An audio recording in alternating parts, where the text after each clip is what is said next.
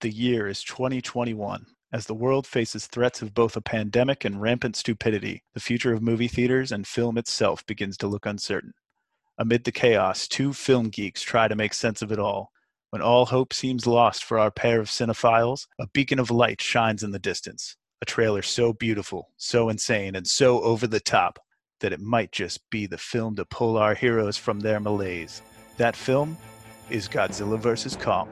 Our nerdy duo sees this as a call to arms and embarks on a journey that few would dare, with one a seasoned Godzilla expert and the other an optimistic newcomer.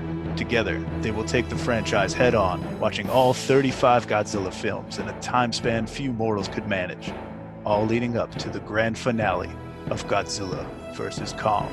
Join them as they escape to Monster Island.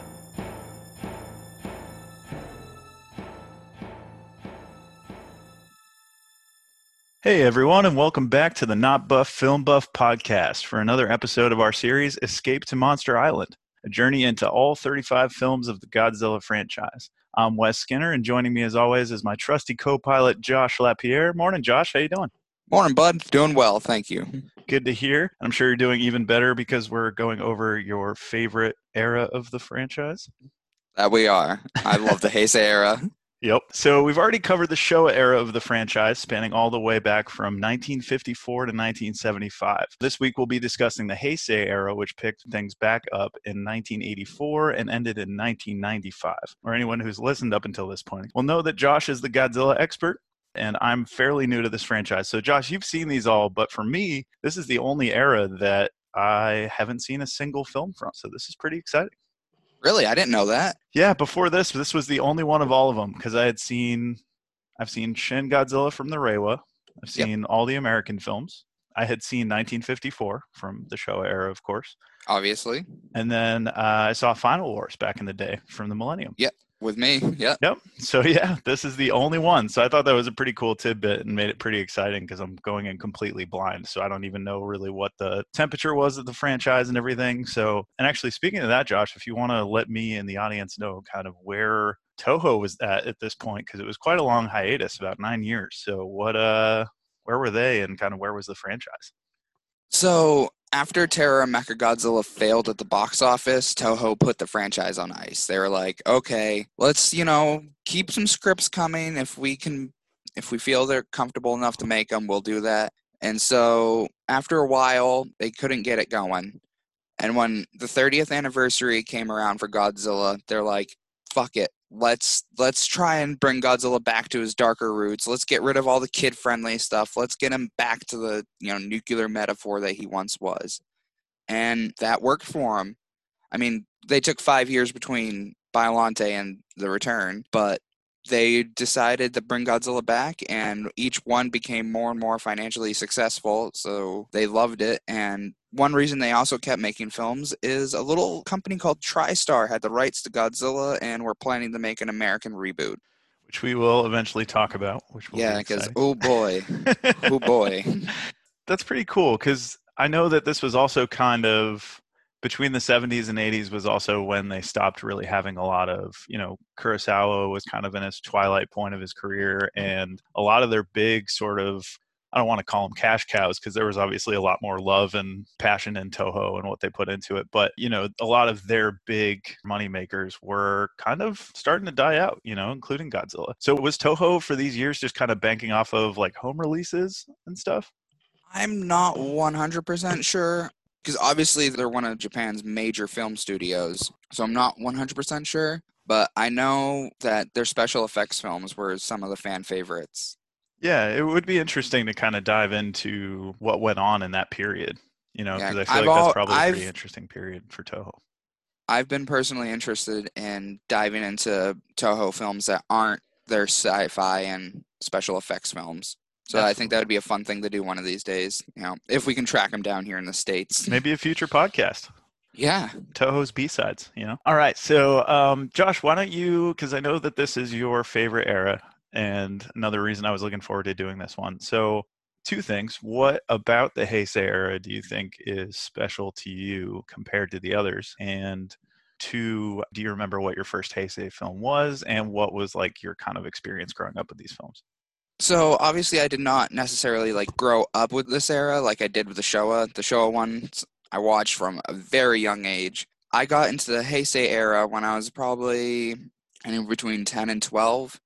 And the first one I ever saw was uh, Godzilla vs. Mechagodzilla from 93. And of course, you know, it's like the fifth one in that franchise. So I was a little lost on like, wait, why is that a mechanized King Ghidorah head?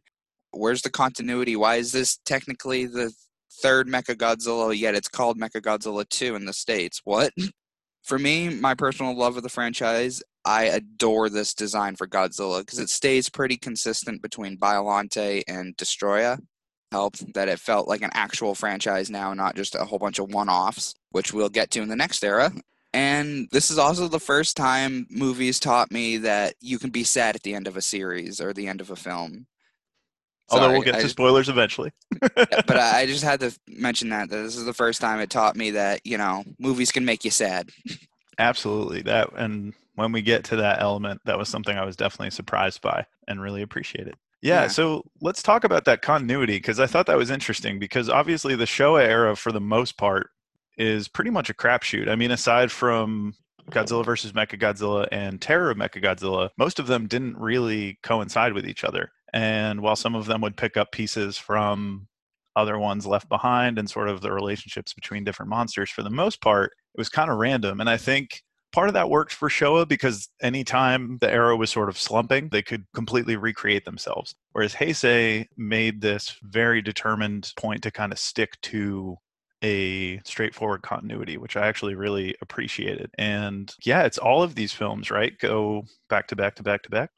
Yeah, that's right, man. We get reoccurring characters throughout some of them. Obviously, not all the characters are in each film, but you know, you'll get a couple characters in one movie, and hey, maybe one or two movies down the line, they show back up, and it feels like an actual lived in world that just happens to have Godzilla in it which really helps. Yeah, there's this consciousness throughout these films, and we'll get more into the specifics of it when we talk about the actual movies. But there's definitely this acknowledgement that Godzilla exists, that humans are aware of Godzilla, and most of this, what's cool about the Heisei era is there's this overarching theme I noticed while watching these that it's all about humans' relationship with Godzilla and how to handle him and how to handle how he reacts to them. And do we necessarily consider him evil? Aren't we the ones that created him in the first place and gave him a reason to want to destroy us? So there's some really captivating things. And then they get pretty ballsy with not being afraid to show Godzilla is pretty villainous. Like he does some pretty nasty stuff in this era, but they find a way to also make you sympathize with him which is really impressive. He's sort of a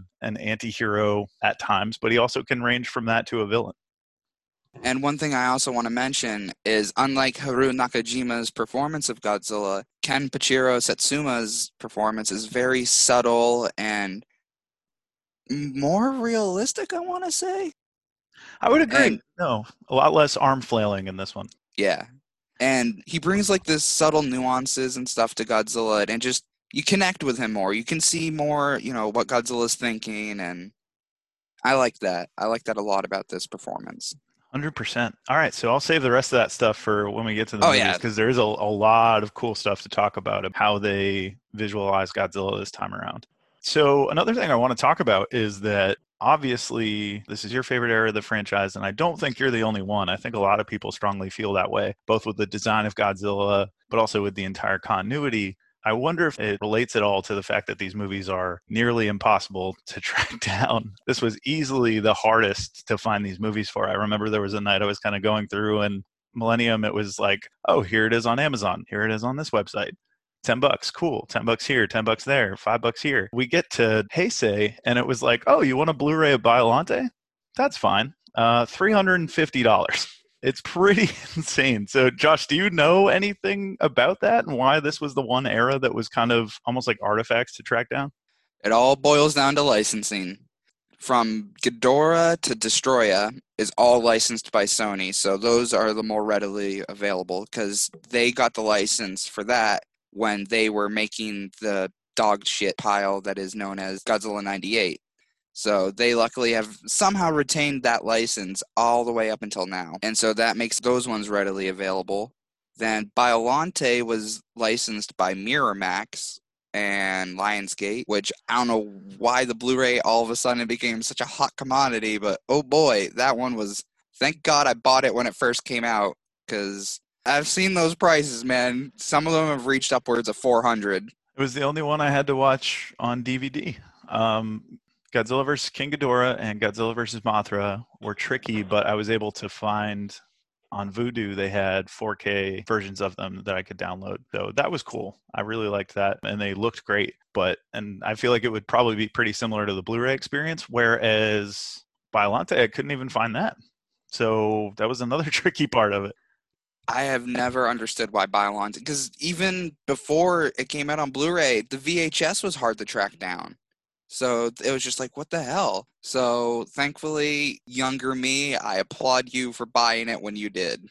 I'm not too sure what the whole licensing deal is with the return of Godzilla, but luckily they just put out a new print or uh, more prints became available. So Wes, you were able to actually get one for a reasonable price. Yeah, that one was tricky at first. We thought that was going to be another Biollante case because of course like a lot of these there's an American version of it that has different scenes plugged in and that didn't feel like the organic experience oh, yeah, no, that I wanted. No. So that version I think I could have found on a stream to buy for at least rent for like 4 or 5 bucks but I didn't want to do that. I wanted the original Japanese. So luckily you sent me the link to that Blu-ray when that popped out. I grabbed it when I could. That one I initially got the uh, Kraken release when it first dropped. You know me, I was like second I saw those became available, I was on it. 100% watching these now, even the ones I'm not as crazy about, I feel like it's almost a, a Pokemon type obsession at this point where I feel like I need to own them all. So after watching these, and it's funny too, because the hardest ones to track down were the ones that I feel like I wanted to own the most for the most part. Yeah. So that was a little frustrating, but uh, I'm sure they'll release at some point. I'm Oh, looking yeah. forward to it. Now I'll have my eye on it so I can pull the trigger when that happens. to quote the whole going back to the Pokemon thing, I felt that way too, and that's why I still had to buy uh, the TriStar one. Yep. Yep, it, it the name, so I yep. needed to get it. I don't know if I'm quite that level of Godzilla fan yet. I definitely am getting there, but I don't know. That'll be the true test, right? That'll be the litmus test to see if I yeah, I am a fan enough to want to buy the 1998 TriStar Godzilla. All right, so Josh, I don't know about you, but I'm ready to talk about these movies. hell yeah, man, I am too. Want me to get into the Return of Godzilla? Go ahead. All right. When the fishing boat Yahata Maru is destroyed at sea, the sole survivor reports the culprit was none other than Godzilla. The Japanese government seek to avoid a panic by keeping the monster's return a secret, but is forced to reveal it to the world when Godzilla sinks a Soviet nuclear submarine and escalates the Cold War tensions between America and the Russians. Both the Soviets and the Americans are eager to test their nuclear arsenal against the King of the Monsters, while the Japanese Prime Minister remains firm in his refusal to condone the use of nuclear weapons. While delegates from all three nations debate on how to proceed, Godzilla begins to make his way towards Tokyo, which is now defended by the advanced hovering warship Super X. But when Godzilla triggers a Soviet nuclear missile to accidentally launch at Tokyo, suddenly he may no longer be the biggest threat to the Japanese capital. All right, man. What are your thoughts on this one? I have a love hate with this one. I love a lot of like the bureaucratic and like government angle of this film. Like the prime minister played by Keiju Kobayashi. He was my favorite character of this movie. He was excellent. He brought this like Totally subtle agree. nuances and you could really just read the expressions on his face and kind of wish the whole movie was about his character. But one thing that held me back on it was a bit of the pacing. It had some wonky pacing issues. One thing I didn't like is the suit design. I thought it looked menacing in some shots and then laughably goofy in others. So it was just like very inconsistent there. Yeah, there was some really good like shots. Like I'll get into that in a little bit, but there was some of it. It was just like ooh, ooh, no. And thankfully, like once Biollante came out, it was a pretty consistent suit design. And I think that's another reason I don't like it is it's so different compared to the Biollante suit. So it almost doesn't feel like it's the same continuity. That's understandable. But yeah, there was the special effects were upgraded. They were actually done by the guy Teruyoshi Naka. I believe that is his name. And he actually worked on about I believe he worked on 14 of these Godzilla movies as both assistant and director of special effects. Oh, wow. Yeah, there's a couple shots that he did in this movie that were just like beautiful. That was amazing. Yeah. One of them being Godzilla's atomic breath, first use, and then the uh, highway exploding with all the cars on it, that was a pretty badass shot. Absolutely. So yeah, uh, Wes, how'd you feel about this one? I, for about 60 or 70% of this movie, I was really, really into it.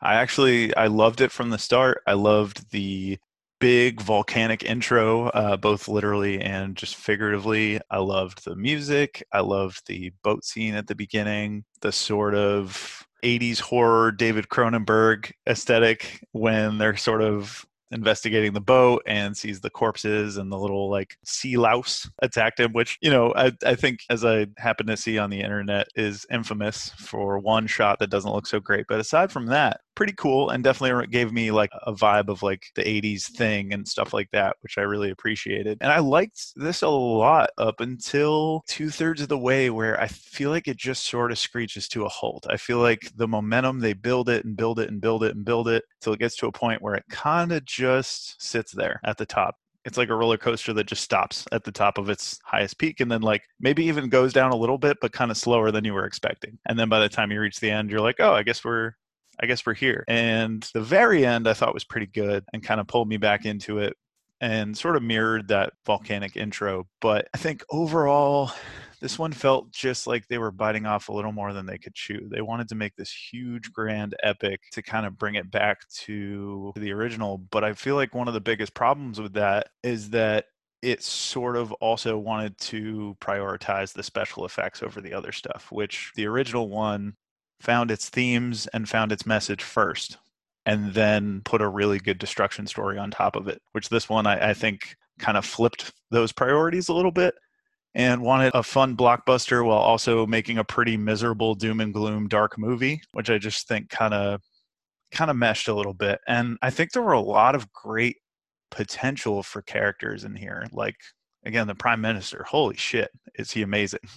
And um, a couple of shots that we'll get into when we kind of break down the whole thing. But for the most part yeah i was a little frustrated with the lack of kind of because i think this is one of the few godzilla movies where you kind of need relatable humans because it's supposed to be about the humans suffering and you don't need it to necessarily be the most complex characters in the world right? But you at least need kind of like some likable archetypes, which you have again, you have remnants of here. You have a couple characters like that, but for the most part, I feel like it just felt kind of dry aside from the big destruction moments and some of those great shots you were talking about.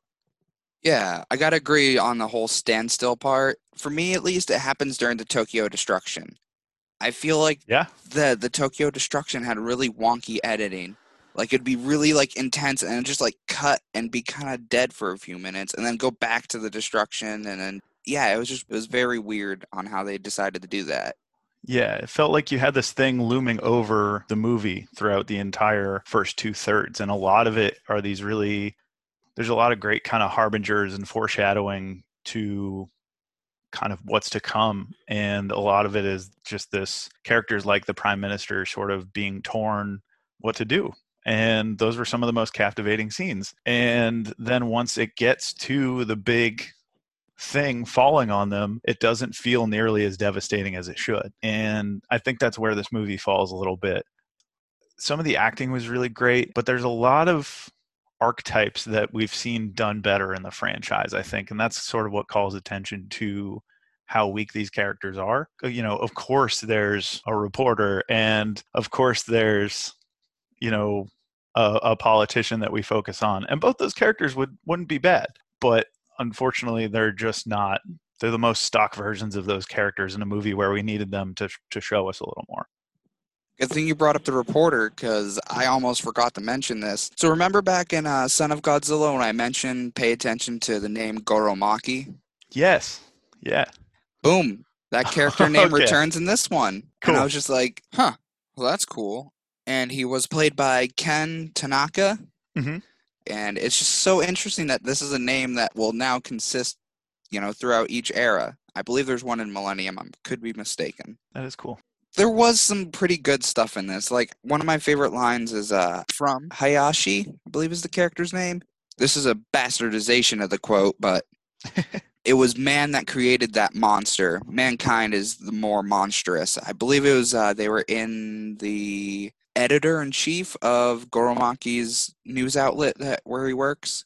I believe Yep. he's the one who says it. Can't not don't quote me on that.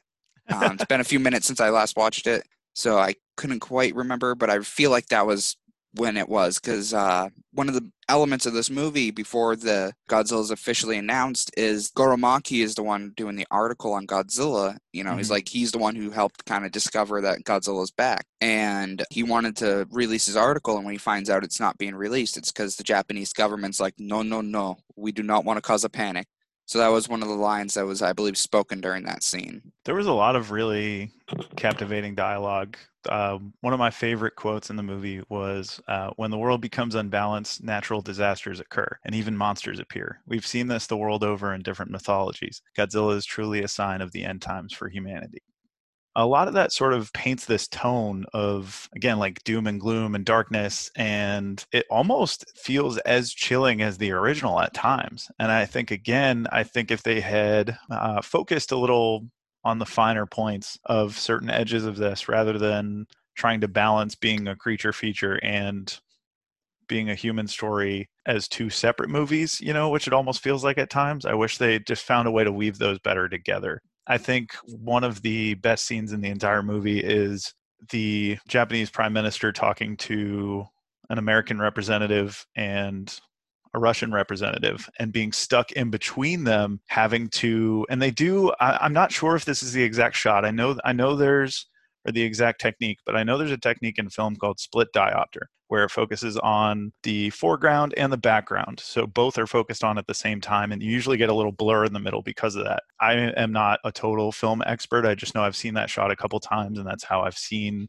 uh, or that's how I've heard it described. So if this is not that technique, I apologize, but it, it's a very similar effect. And what's cool about that is that you can see both the urgency of both the American and Russian representative in what they're trying to say and how important that is and they're still highlighting that that you know we must use nuclear weapons to kill Godzilla but you also see a close up of the dread on the prime minister's face of having to face that decision which is great and i think it was easily one of the most captivating scenes in the movie I am so glad you brought that up because that is my favorite scene in the entire movie. It's I'm shocking. A human scene is my favorite scene in a Godzilla movie. yep But um, I actually made note of it that it looks like the there's a shot where it's from behind the prime minister's back and it's got the Russian on his left and the American on his right. And it's I wrote it down as it's almost like he's got two devils on his shoulders trying to like go use the nuke use it and here's another bastardization of one of his quotes but he said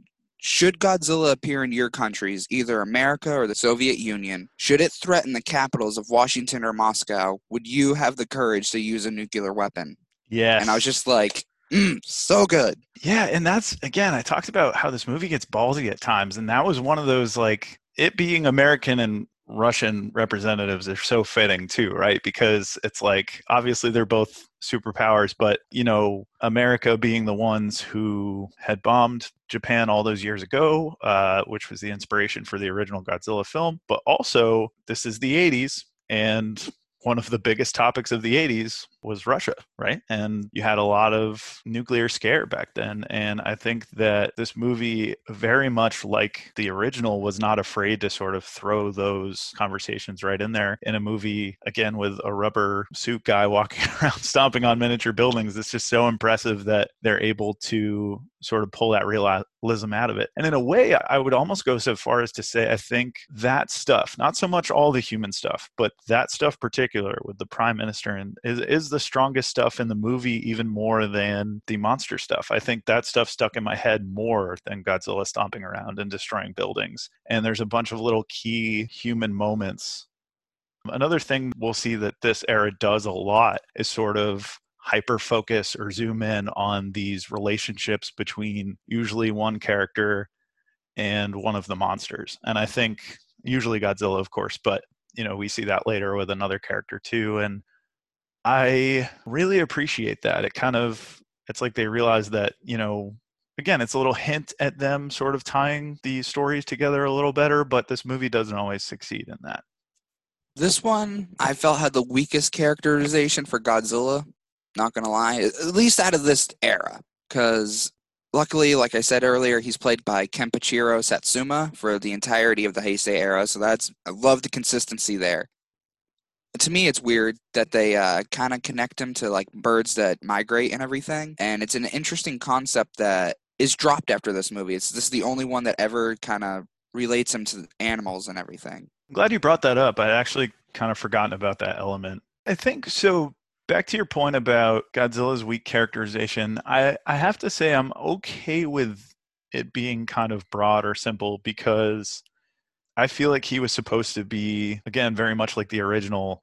They're making him less of a character like he was in the end of the Showa era and like later in this era where he's more just a symbol, right? He's more this this harbinger, this horseman of the apocalypse, essentially, uh, sort of just riding into Tokyo and making everyone fear for their lives. And I think so for me, that actually really worked. I also like some of the visual symbolism of this as well. We go back to a lot of silhouettes, a lot of shadows, a lot of red skies, which I was a huge fan of, which actually reminded me most of the Batman animated series, which I wish Red Skies against like or you know behind silhouettes of buildings and stuff like that was used more often because I just think it's a really cool visual. But I think it really works well in this movie and gives it a very distinct visual flair. Like if someone was watching this movie, I'd know immediately by that setup that it was this movie. And speaking of the red sky and everything, to kind of jump a little further into the movie, after the Super X has uh, incapacitated Godzilla and that nuke goes off above Tokyo, that is one of the coolest like looking shots in the movie where the sky is kind of like lit up red as the nukes have gone off in space and it just lights up Tokyo and it just looks really cool. There's a lot of really cool visual scenes. I don't know, I just can't connect with them all the time. Yeah, again, I think it's that failure to tie the human stuff with the I don't. I almost can't say what exactly it is aside from the the pacing kind of dropping towards the end. I, I, think the biggest problem is that this movie does such a good job towards the beginning of of building things up, and it makes you antsy to see Godzilla. Like you're excited to see Godzilla, and then once you see him, it's cool for five minutes. And then after that, again, we have a lot of scenes of him just kind of standing around, a lot of scenes of him. One thing we haven't gotten into yet is the introduction of the Super X, which is the sort of anti Godzilla machinery. And again, in my statement about this era being about humanity's relationship and response to Godzilla, this is a theme we see a lot are humanity is humanity making machines to fight back against Godzilla. There's a lot of that in this era. And I think the Super X for me is one of the weaker renditions of that because it's not very distinct. It's not very they don't connect you to the pilot of it in this one, so you just kind of don't really care about it. I didn't, anyways. And it also leads to me one of the biggest lulls in the movie when they use is it cadmium? I believe is that what it's called? Uh, yes. Where they use that to sort of almost freeze Godzilla or sedate him, and he ends up there's this beautiful shot of him sort of like more or less falling asleep in a hole in a building with his head leaning into it and it's it's a cool shot at first but it sits there for a very long time and once I think it's almost reminiscent of what happens to the movie at that point too is the movie itself just kind of falls asleep and forgets about the fact that there's this big monster looming right there. And i think the urgency of the film just kind of screeches to a halt. And that's kind of where i think the film lost a lot of its weight. We stopped focusing on the human reactions. We stopped focusing on the weight and the guilt of the people making decisions to affect this. And we sort of just had a bunch of shots of Godzilla laying upward into a building and that kind of really slowed it down for me. Yeah, and I think that's another reason that kind of killed it for me as well. Is Godzilla doesn't really do too much in this movie. There's a lot of, like you said, there's a lot of shots of him kind of just standing around, and that's one thing I will say. The American cut, Godzilla 1985, did better. Was it kind of cut those down, or at least, you know, even I think got rid of some of them altogether, and that would have made the movie flow a little better. Definitely, uh, definitely, I agree. And I will say there's a little to kind of go on a, a, side tangent here, unrelated. There's a couple little moments that I actually liked, but I, I didn't know 100% how I felt about them for the tone of this movie. Like the homeless guy sort of running around who has a bit of a scattered relationship with Godzilla. At one point, he's in a fancy restaurant, sort of which actually I think is a pretty interesting statement on class that they do there, where it's sort of this homeless person walks into this restaurant while everyone else is devastated and has evacuated the city and is terrified. He's kind of like, oh, this is heaven, this is paradise. And he's like, sits down, has a fine meal, and then even himself goes, wait, what am I doing? And then sort of looks over and sees Godzilla, and his exact line is, look at you walking around like you own the place, you bastard out of towner. and while it's really funny, I don't know if that line it kind of cut into any statement that that scene could have been making, and it also felt like it again deflated some of that tension that they had done so well to build up before. Yeah, I totally agree with you on that. I felt the homeless guy was definitely a little out of place at times because to harken back to Godzilla King of the Monsters, it they did the same thing where they had a, really good scene of tension or like something dramatic and then they just kind of cut it with a joke and it's just like guys if you didn't do that it would have been really good. Yeah i totally agree and i think that's again just part of the cutting of the momentum of this film and I, I, will say that a lot of the human characters were done pretty well in the beginning but then just sort of became uh, which i think is a big issue in american blockbusters now just became people running around during the destruction. And for me, that's not nearly as captivating as people who actually have stakes in the destruction and people who, which is why the prime minister's story is so much more interesting than anyone else's. Now, I will say that this has one of the most brilliant moments of any Godzilla film ever at the end, which when Godzilla actually I'll let you get into kind of any thoughts you have leading up to that climax or the climax itself, but kind of how they take care of Godzilla, I think is actually pretty great and then of course a certain moment that happens after that I thought was pretty brilliant. But um, leading up to that point, how did you feel about how they sort of wrap up the story? And if you want to explain for the audience a little bit what goes on there. All right, I'm going to circle back to the destruction of Tokyo just one last time before we get into the uh, ending. Is um, there's actually quite a few shots that are very reminiscent. I honestly feel could be shot for shot remakes of the original. Like when Godzilla first appears in Tokyo Bay, and the fighter jets are launching their missiles, that is almost a shot for shot of the Tokyo destruction and the original Gojira, I which I thought was too. very cool. Yeah. So anyway, to jump to the end now, they have a plan to lure Godzilla to Mount Mihara, and they're doing that using the bird sounds that they discover Godzilla is attracted to, which is a random mm-hmm. plot development that kind of goes nowhere after this like, movie. I feel like there was something there symbolically or metaphorically that I just I couldn't quite wrap my brain I mean, around, but to me they kind of it was kind of the lead up to making Godzilla more of a animal like they kind of depict him as later in the series. Sure. But it, like I said it just felt weird. Absolutely. But anyway, they bring Godzilla to Mount Mihara doing using the bird sounds and everything. And they kind of drop the poor bastard into the volcano.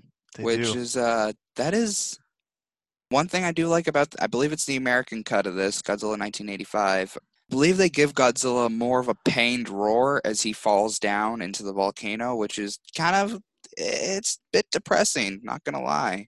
All I'm picturing when you say that is when they added the scream in to Return of the Jedi at the end, where Darth Vader has had enough of the Emperor zapping his son and picks him up picks up the emperor and chucks him off but you know the thematic implications of that just weren't enough for them. They had to add him going no! And so that's all i'm picturing when you say that but i'm sure it was much more effective than that. Yeah. Yeah um because so in the japanese cut he still roars as he as he falls down into the volcano but this one they just added a bit more of a pained roar and it just it makes you hmm. sympathize with him a little more. I i could be speaking out my ass but i feel like i remember that no, yeah, I I totally believe that. And that would be cool. The best part of this is that the prime minister is watching all this go down through like a giant screen in his conference room or whatever. When they cut to his face, the red from the screen is reflecting on his face and he there's this long shot just sitting on him sort of watching this moment as Godzilla dies and he just starts crying. And it's so brilliant and so good and unexpected that I was actually really, really. I, I, I wished it made me so angry that the sort of late second act and early third act didn't connect as much for me because that ending is so good and feels like such a good cap off to the whole arc that resonates between this and the original, right, is that the it's very symbolic how the nuke ends up doing more damage to Tokyo than Godzilla does at the end of the day. And for me, I felt that that was really a way for it to all kind of come full circle because that big question at the end of Gojira, while it is a complete experience in its own right, they kind of leave off with this question of like, how far should humanity go? You know, there's gonna, if there's gonna be another Gojira, are we just gonna make a bigger bomb? Are we just gonna cause more destruction ourselves? And this movie sort of answers that question. And I think in a way, it's a perfect companion piece for the original in that sense. And the ending sort of encapsulates that really well and seeing that he's just devastated that this can only end with one side causing violence to the other it's just really sad and that's sort of the one thing the prime minister tries to put a stop to the whole movie and i think they do a good job of showing that it's it's not a black or white issue right it's something humanity's constantly going to struggle with and once again it's we're sort of going back to this franchise coming from how some of the goofy highs from the Showa era and then going back, scaling back down so almost seamlessly to sort of asking these big questions with these films. Uh, that was really impressive, and I like that. And I got to agree with you on that. For me, my biggest takeaway now that we've watched all seven of the Heisei era, I think the overall theme is man versus nature and our relationship with nature and everything. Definitely. And that being personified through Godzilla, which I really liked. Yeah, and and like I said, that whole you know man versus Godzilla conflict and this being this ongoing thing that humanity's constantly trying to figure out a solution for, it really is kind of like the environmental issues that we struggle with. I mean, cultural too, I guess, but really just kind of any issues that humanity struggles with. It's it feels very representative of just these things that just overflow out of our hands that we can't grasp and we're just trying to put it all together so we can understand it and make it tangible but we can't godzilla represents things that are out of our control which i really like but yeah, Josh, did you have anything else to say about this one? No, I think I kind of nailed all the notes that I wanted to, you know, hit up on. All right. So let's get into our next one, which I'm very excited to talk about with you. So this one is called Godzilla versus Biollante. In the wake of Godzilla's attack on Tokyo, his cells have become a coveted scientific resource, with governments and the terrorist organization Biomajor fighting over them. Five years later, Dr. Junichiro Shiragami uses a sample of G cells to try and preserve his deceased daughter's cells within a rose, unintentionally creating the hybrid kaiju Biollante.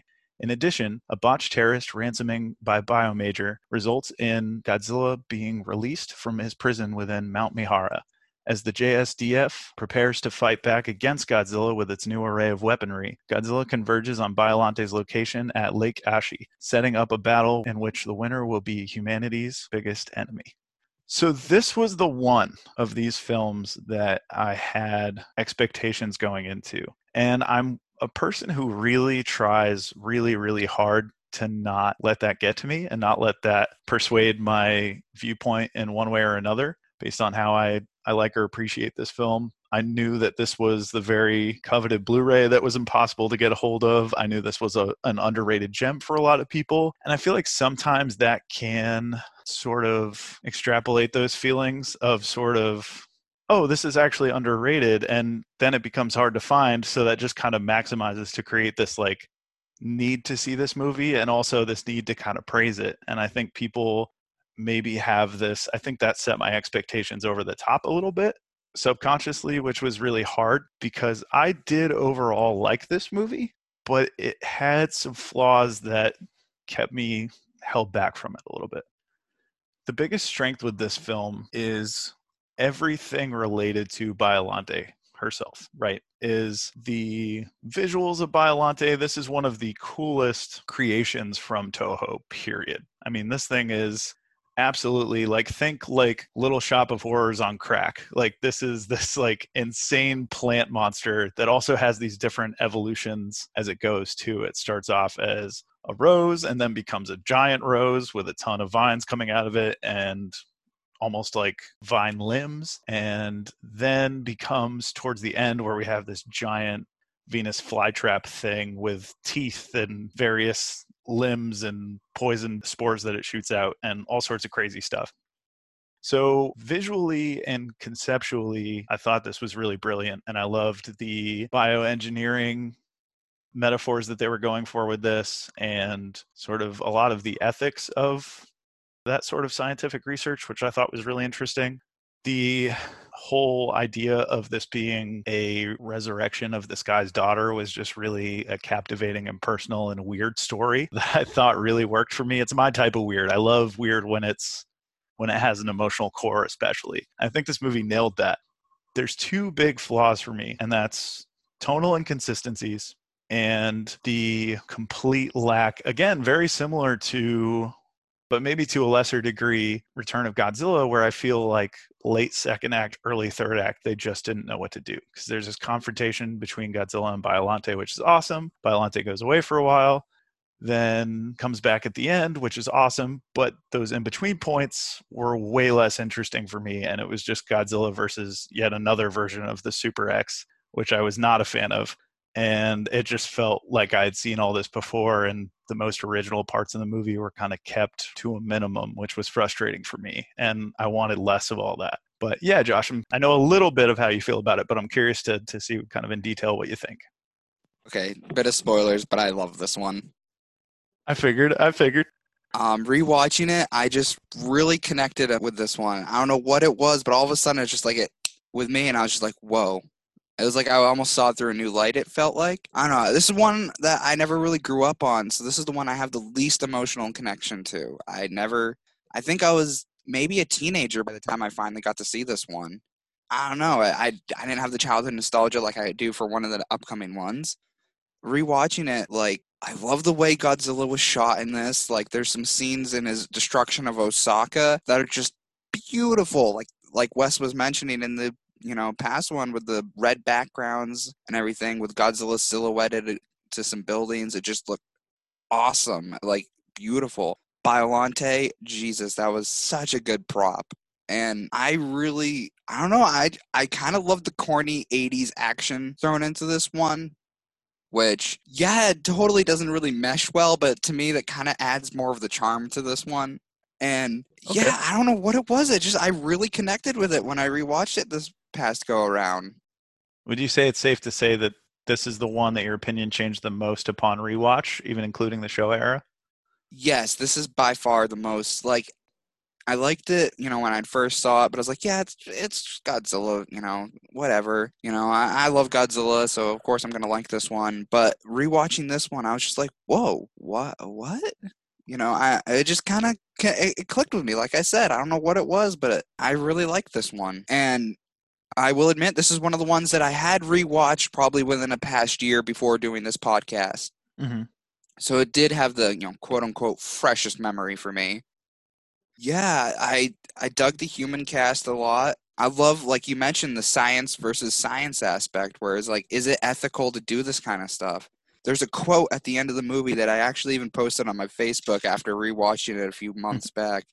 It's from Shiragami at the end of the movie, and he says, Godzilla and Biollante aren't monsters. The real monsters are the humans who created them. Which is kind of funny because he's the reason Biollante's around, but, you know, hey, props for, you know, taking credit on creating something so fucked up.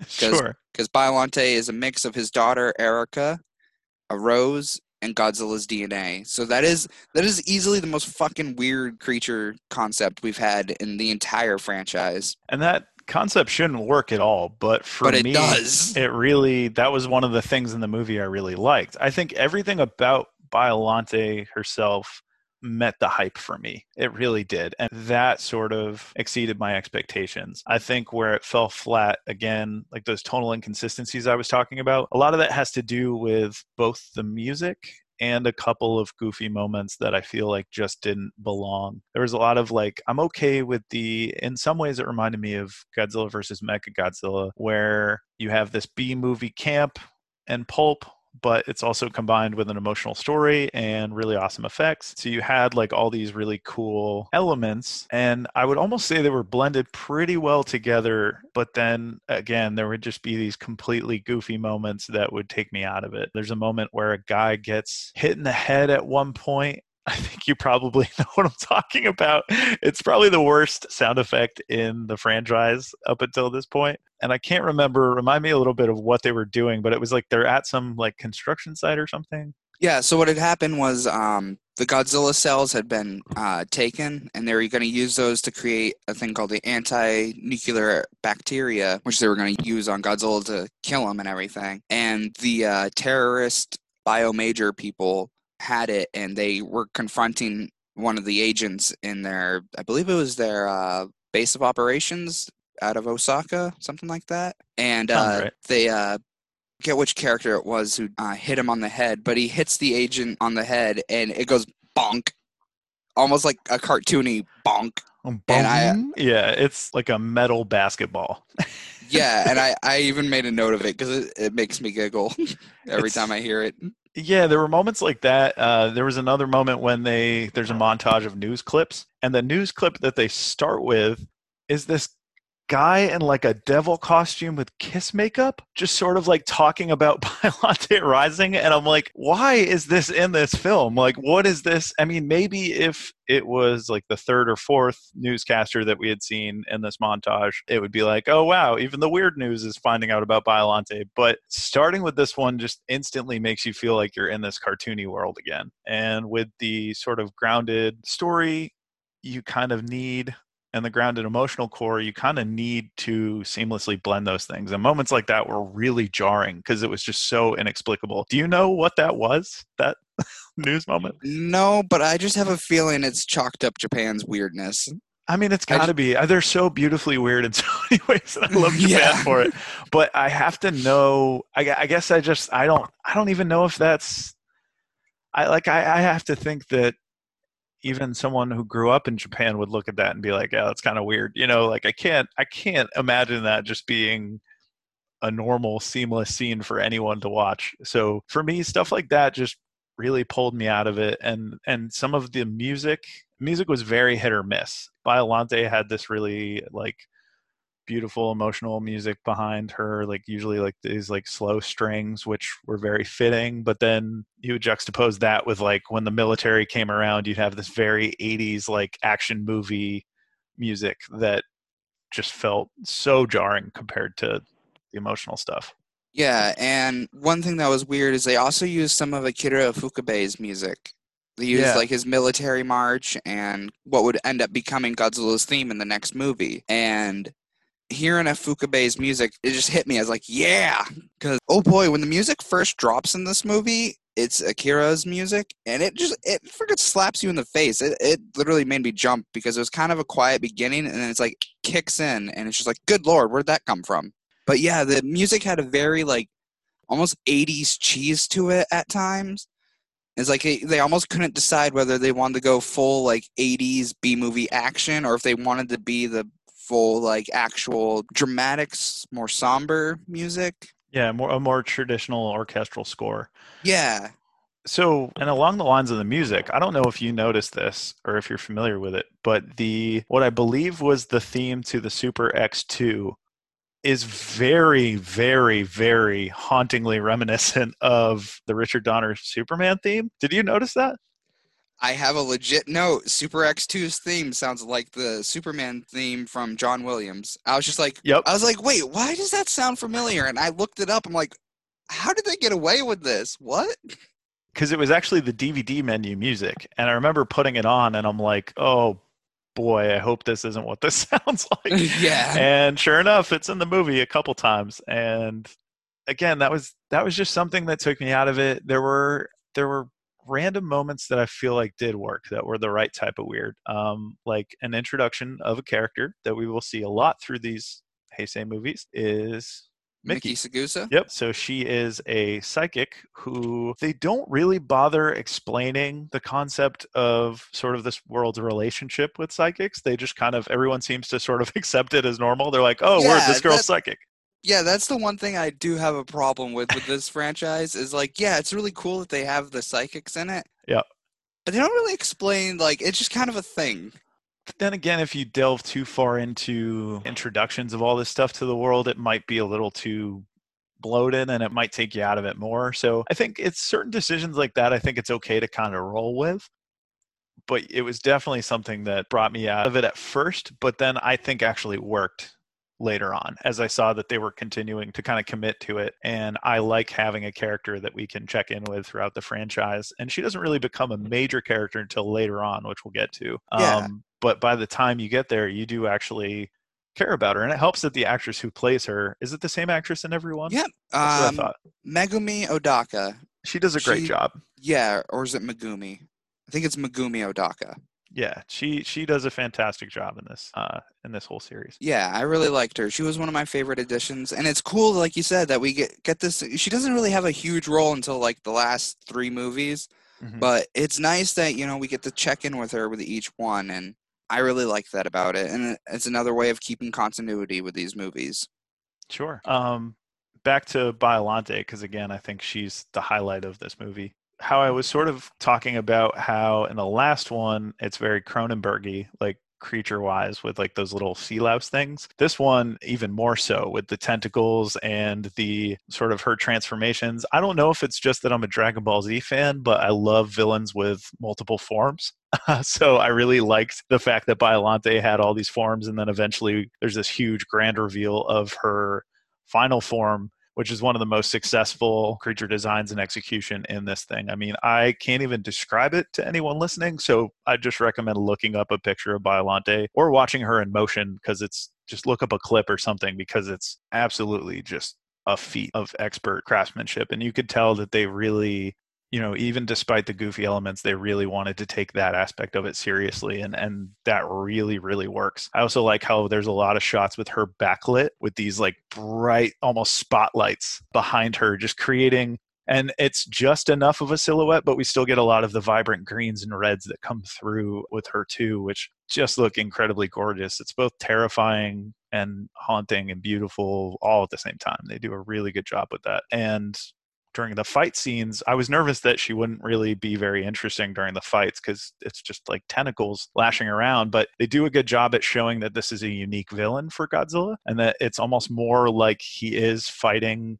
nature himself which he's very much a lot of times a manifestation of. So it was kind of cool seeing him not know what to do with something he can't just punch and throw the shit out of because she's more like rooted and grounded and heavy and big. So he has to kind of use a little bit of ingenuity for once. So I don't know about you, but some of the most satisfying combat stuff for me was him breathing his atomic breath at the vines and them just snapping, watching them kind of snap off and like a little bit of like spray of like her version of blood, I guess, was really fucking cool.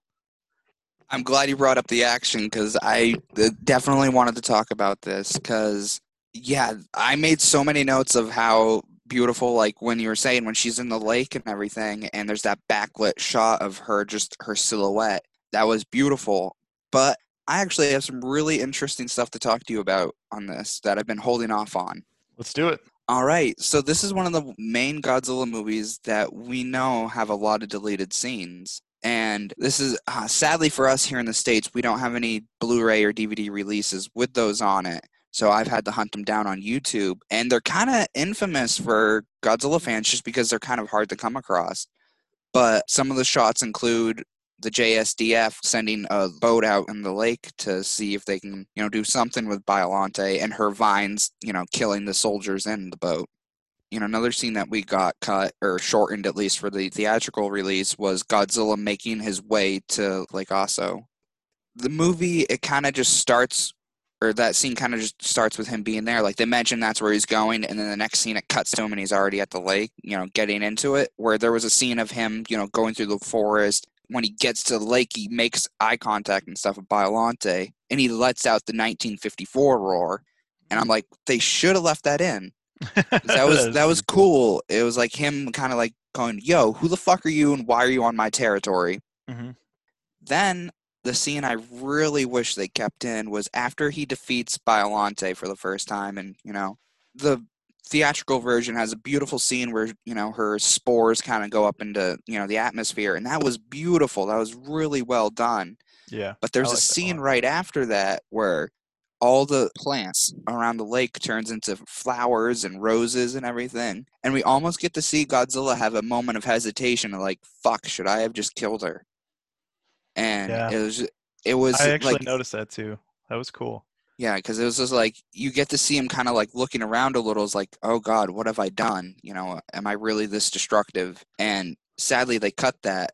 And another deleted scene is like I mentioned in King Kong versus Godzilla, where that was the first time we got to see him in stop motion. This is the second time, and Mm. there was a scene I could I don't know if it was during the lake battle, if it was during the final battle, Yeah. where Godzilla's purely stop motion and her vines are attacking Godzilla. And I don't know if that was just a test to see if they could use that for in the movie to help demonstrate how Biollante fights. And I sadly wish they had left that in because it looked really cool. And it sounds like a lot of these scenes were Biollante related, which again is a bummer because I would have preferred all of that over all the Super X2 stuff that we get. Because again, this almost follows the same exact pattern as the other one for me, as Return of Godzilla, where I'm really invested for two thirds of it, and then the most interesting part sits out for 20 minutes, and then we get a good climax. So we haven't talked about the human characters much. And I think that that's kind of an issue in this one because they don't really stand out so much because this is such a human story and i kind of wish we got a little bit more from the creator of Biollante. I wish we got a little bit more of his relationship with Biollante. Instead, they decided to do a lot of actiony stuff on the outskirts of the story, which I feel like wasn't really needed as much. I would have been more invested with all of that kind of taken out and just sort of stripped down to just the Biollante story. I didn't need the terrorist plot. I didn't need. I, I guess there's one side character that I did need, which was I don't know if he's a colonel or a sergeant or what, but uh, Gondo, the military character. This guy is the MVP cameo character of any movie. I think he's in maybe what five minutes of this movie. He's not in a lot of it. I, I want to say 10, 15 minutes at the most. But Toru Minegishi steals the scene as Goro Gondo. And we do get to see more of him, or more of his family as the series goes on, which we'll get to. But he is excellent in this movie. I loved him. And his death is definitely one of the sadder, not like tear jerking sad, but it's like, you're like, damn, I wanted to see more of him. Right. And he could have gone kind of wrong like the homeless person in the movie before this, but I think he works because again, it's that line between pulpy and too corny, you know, and Yeah. I think he rides that line really well. I think having a character that kind of looks at this whole situation as very black and white, like I'm the good guy, you're the bad guy, you know, no matter how a little archetypal he is, I think it works. And I think it works to kind of show the misunderstanding of these creatures. And he's also just very entertaining and likable. One of the best lines is while holding his bazooka, tips his helmet and looks Godzilla right in the eyes and says, Medicine is best taken orally. Hello, Mr. Godzilla. and that that kind of says it all about Mr. Gondo there. He is really just steals the show for a few minutes. And I, I think that's kind of a yeah, that's some of that good Pulby energy that I appreciate and that I wish was a little bit more in here rather than some of the military stuff. It's also a whole subplot about a giant microwave to heat up Godzilla, essentially. Why don't you go into your thoughts on that? All right, so uh, to circle back on one more human character, we got Major Sho Kuroki. He's uh, one of the only other main, I want to say main characters. I don't know. There's like three or four separate like groups of characters in this movie, which is kind of hard to keep track of. You know which ones are dealing with which plot because some of them kind of cross over and do stuff with each other, which I do kind of like at the same time. But he's the one in charge of the Super X, and unlike you, I I, I like the Super X. no shame in it. I had a feeling that a lot of people probably liked this element of it. And I do think that you need something there for the humans to create to fight Godzilla. I think, you know, having this be a world where humans are constantly trying to come up with these new things to combat Godzilla, I think is very realistic because he's a common threat in this world. You know, and sometimes it's more successful, sometimes it's not. For me, it wasn't as successful here, but I can see that not being the case for other people. I don't know about you. One of the kind of on a complete side note here, one of the best shots in this entire movie is this tracking shot of Godzilla walking through the city. Just because we've we're already kind of past this point, but I didn't mention this, and I, I feel like I should. As the theme sort of winds up, is one of the best Godzilla shots. Just of him in all his glory. Uh, not to mention that with the Showa era, it was harder for me to pick apart the different suits, whereas this one I was like, wow, this is a great Godzilla suit because he looks awesome. You can very easily take him more seriously this time around. I'm glad you mentioned that because that was one of the scenes I I have a picture of it saved on my phone. I the destruction of Osaka is one of the best scenes in, in any of the Godzilla movies. This is like the most destructive and terrifying, in my opinion, Godzilla has ever been. He feels like a force of nature. All right, so let's uh, jump back up to where we were talking in the microwave type thing that they were doing. Yes. Yeah. So out of nowhere, they kind of mentioned that, oh yeah, we've been working on this super weapon, you know, for microwaving and everything. Oh, it was artificial weather.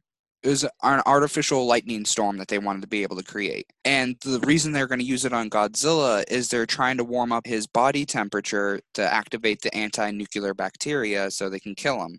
And, you know, that, that kind of makes sense. You know, I, I get what they're going for. In my opinion, I love the battle between him and the military at that because they got, I believe, the classic like military marches playing during it. And it just feels like a good action movie. Okay, I can see that. I, I like that part. So we'll jump forward to sort of the big climactic battle because this was where this was the moment I was waiting for for this movie because I loved the promise of Biollante up to this point. We hadn't seen her final form. Leading up to this fight, we get some really cool shots of Godzilla in the rain, which I loved. Just looked really badass. And then her final form is just a work of art, as I've explained. And like I said, there's sort of the limbs just snapping off as Godzilla shoots them is really satisfying. Godzilla getting impaled with the vines the combat feels so visceral and so cool. And Biollante being such a unique villain, I mean, if you want to call her a villain, I guess, but at least an opponent for Godzilla lends itself to some really entertaining combat that he hasn't had to deal with before. Again, this isn't a creature he can necessarily just pick up and throw around. Like he kind of has to work his way around her and get to her. And in doing that, he gets injured a lot, which I really enjoyed. Um, the acid spraying across his face is really cool all good stuff. What did you think of this fight? I really liked it because it reminded me of when he fought Mothra on how she's a delicate plant, so of course Godzilla's atomic breath would do insane amounts of damage to her, which I thought was really cool. I will admit, I found it weird that Godzilla's blood was green, because uh, a little inconsistency, because later in the series it's red. I thought that bright green was Biollante's like acid in her blood. Well, she does have green blood as well, so that makes it a little jarring as well. Because um, like when you see it, one of her vines go right through Godzilla's hand, which ow, that looked painful. Yeah. You see green blood splurt out from Godzilla, so that was a little weird. Oh, you know what? Yeah, I think I do remember that now. Okay. The fight to me could have lasted maybe a little longer, but again, it's in the same vein as like Mothra and Biollante are both kind of weak to Godzilla's atomic breath, so it makes sense that when Godzilla starts unleashing it, it does mass amounts of damage and kind of takes her out. I think the action was short, but it was also fast paced. So yeah. I think for me, I was okay with that because it had the momentum that I feel like Return of Godzilla lacked a lot in its climax, where I feel like you have this big crescendo to the action at the end, and the action really pays off here. And it, it's a mile a minute, it's fast, it's violent. It kind of looks like it's one of those brawls where you're like, you just know neither of them are making it out of this alive or at least you know only one of them is and godzilla getting so injured just to take her down even though he does have an attack that is pretty much a trump card to take her out still shows how unique of a villain Biollante is and yeah i really enjoyed all that and then of course him finishing her off by blasting a beam down her mouth was really cool the um, OG kiss of death. Yeah, and her death was treated the way it should be. It was it was emotional, it was powerful, and it was very good. And then after the fight, we take a little bit of a left turn, and I'm curious to see what you think of this because we have this big monologue that the scientist who made Biollante goes off on, kind of about the how humanity is the real villain, they're the real monster. It's a little on the nose, but it's it's fitting for this movie. And then he just gets shot and that really surprised me. How did you feel about that moment? All right, so I actually want to jump back just a little. Mm. So during the fight, we see the anti-nuclear bacteria affect Godzilla. He makes a beeline for the ocean because that's where he can cool down and mm-hmm. kind of heal himself. And he collapses on the beach after fighting Biollante. There's an alternate ending where Biollante sacrifices herself to bring Godzilla back from near death. And it's done using anime. Like it starts off with Godzilla. Yeah, it starts off with Godzilla collapsed, and obviously CG wasn't really a thing yet, and so they wanted to have Biollante kind of like latch itself around Godzilla and kind of like heal him, and they used anime to show her transferring her energy to Godzilla Interesting. to heal him and everything. At least that was my takeaway from it. Not like some people are like, oh, she's just trying to eat Godzilla to destroy him. And I was like, I saw it kind of Okay. as, you know, her trying to sacrifice her, herself to heal Godzilla. It's Shiragami, right? I Is that so. main doctor who created Biollante? Yeah, I'm pretty sure. So earlier in the movie, when the Bio Major people realized they aren't going to be able to have the Godzilla cells, they put a hit out on Shiragami so he couldn't create any more anti-nuclear bacteria. So that's why they uh, kill him, and that definitely comes out as a shocker because it's like he just made a huge speech that he never wants to work on that again. Mhm. You know, talking about the dangers of genetic manipulation, Sure. and then boom, he gets killed. crazy. I was not expecting that. Yeah, and then it goes into this sort of like chase and following fight after that with the sunglasses guy who's been kind of creeping around the whole time. Which I thought was a little out of nowhere, but again, I mean, we had just had a monologue about humans being the real villain, so it's only fitting that, you know, the monster that may be depicted as villainous earlier has this big, beautiful, grand death, whereas then there's this gritty, dirty fight afterwards, which with the humans, which showed that like he was being the big evil at the end of it, which I, I thought worked. I will say probably the best part of the ending of this movie for me, because I'm a huge fan of when things come full circle. And I don't know if you noticed this too, Josh, but the film sort of starts when we're introduced to Dr. Shiragami and his daughter at the beginning before she dies.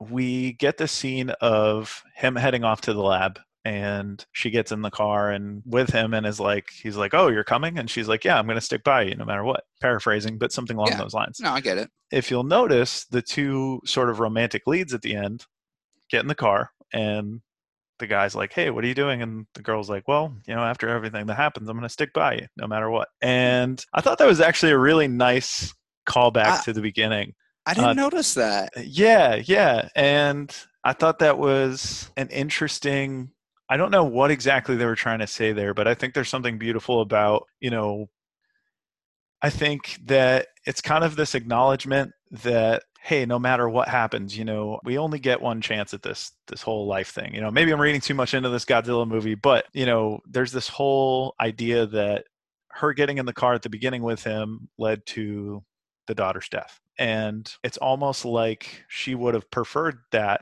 anyways than having not stuck by her father. So I think that's sort of this acknowledgement that like we do what we have to. We stay by the people we want to stay by no matter what. Probably not doing a very good job of verbalizing it, but I think that's sort of something that they were going for was the sort of idea of accepting that you can't cheat death. You can't dodge it. So you might as well keep sticking by the people you're going to stick by. If danger comes their way, it is what it is. But I think it's a pretty beautiful message and it sticks a little more strongly than some of the other messages in past Godzilla movies. And I think it was nice having an extra layer on top of the general bioengineering message. Yeah, I agree, man. Kind of my new takeaway is kind of like the, you know, sticking by your loved ones and everything. That's kind of, now you bring that up, I'm kind of getting that vibe as well. Yeah, I think overall for me, this film was good. I think it's like, and it, it's solid good, not just over the line like I felt like maybe a film like Terror of Mechagodzilla was. It was comfortably over the line of good. I think a couple things kept it from being the masterpiece for me that I think a lot of people feel it is. And I totally get why they feel that way because some of the pros in this uh, make it very easy to overlook some of the cons. I, I think for me, I just wish it was a little more consistent. I think for me, this movie's biggest flaw, and you probably won't feel this way because I know you like the Super X and all that, I feel like was trying to check off the boxes of Godzilla things to put in this movie. Like I feel like they were trying to, all right, we need a military march, we need tanks lining up, we need, you know, some sort of human machine to fight Godzilla. We need all these things. And for me personally, it would have been better without those things. But for a lot of people, I totally understand that it doesn't feel like a Godzilla movie without them. So I see it from both sides. I just love this one. I totally get it. it. It's one that I totally understand. I can honestly see people hating this movie too, but Yeah. um, I think it probably has the widest spectrum of fans. yeah, I think this is one of those you either really love it or you, you kind of hate it. I Yeah. feel like that's how it kind of seems to be for the Godzilla fandom. I'm probably in between those camps, but I I think I'm closer to loving it than Yeah. hating it for sure. Just because I do think that the leaps it takes are so original for a Godzilla movie that it's worth it. You know, it's worth all those other things. All right, you want to move on to the next one? All right, so yeah, let's move on to uh, Godzilla versus King Ghidorah, the return of one of the biggest monsters in the franchise. He's part of Toho's Big Five, which is uh, one thing that's kind of cool is the Big Five all make a appearance in this series, which that's Godzilla, Mothra, King Ghidorah, Mechagodzilla, and Rodan. Still weakened from the anti-nuclear bacteria following his battle with Biollante, Godzilla has remained dormant at the Sea of Japan for two years. However, a group of time travelers from the year 2204 have arrived in Japan and warned that Godzilla will soon return and destroy the nation. To prevent this, they undertake a mission to 1944 to remove a dinosaur from Lagos Island before it can be mutated into Godzilla by the Castle Bravo H bomb test conducted at the nearby Bikini Atoll. The Futurians have other goals, though, leaving behind three creatures called the Dorats on the island, which are exposed to the bomb in the dinosaur's place and become the three headed terror, King Ghidorah. As King Ghidorah terrorizes Japan, the government enacts a desperate plan to recreate Godzilla with a nuclear sub, but it turns out that Godzilla was not actually erased from history as thought. After destroying and absorbing the energy from the nuclear sub, the empowered Godzilla prepares to face King Ghidorah himself. I kind of have a love hate relationship with this one Okay. because I really like a lot of elements of it, but there are some really wonky special effects. And the time traveling is so confusing. Like Wikizilla has almost like a 20 minute video just trying to make sense of how the time travel works in the series. I feel like they kind of bit off a little more than they could chew with this, but good lord, what works in this movie works. Your thoughts, Wes? All right, man. This was one of my favorite of the Heisei era, actually. So I'm having a little, I feel like watching these movies, I'm actually learning a little bit about myself because I remember in our first episode, I had said that I would probably be more invested in the films with the more serious tone and that some of the goofy stuff was a little hard for me to really get into. However, I've found that watching these movies, my favorites are when they can combine those two things much like my big reference point being Godzilla versus Mechagodzilla. It's a combination of like a pretty good story, good pacing. It even has a little bit of an emotional core, but there's not a ton. It has just enough. But just that sort of like rapid fire storytelling and the weird choices that they just expect you to go with and move on from as long as it's well paced and well shot and executed. And I feel like this movie does that for the most part. It's a movie I didn't realize I really loved until the end of it. I would say probably like the last third. I just kept getting more and more into this movie and sort of the weird choices they were making. I would say, yeah, the last like 20 minutes, I just sat there going, I fucking love this movie, and nothing changed. You know, everything that happened just kind of added to that. I liked the time traveling elements. I feel like they were actually I like when a movie doesn't sit there and try to explain everything to you. I like when it just kind of goes, don't think about it too much. The time traveling stuff is admittedly filled with holes. I mean, it's just a sieve. There's nothing concrete about it. I don't believe that you can map out the time rules in this movie and how things done in the past or the future affect anything really. I don't think you can really hold any of that to it, but I don't think it matters for me. I think this movie was just focused mainly on having fun. And we get everything from a rollerblading robot to a dinosaur in World War II to a woman eventually piloting King Ghidorah. It was all these crazy elements that I think actually really worked.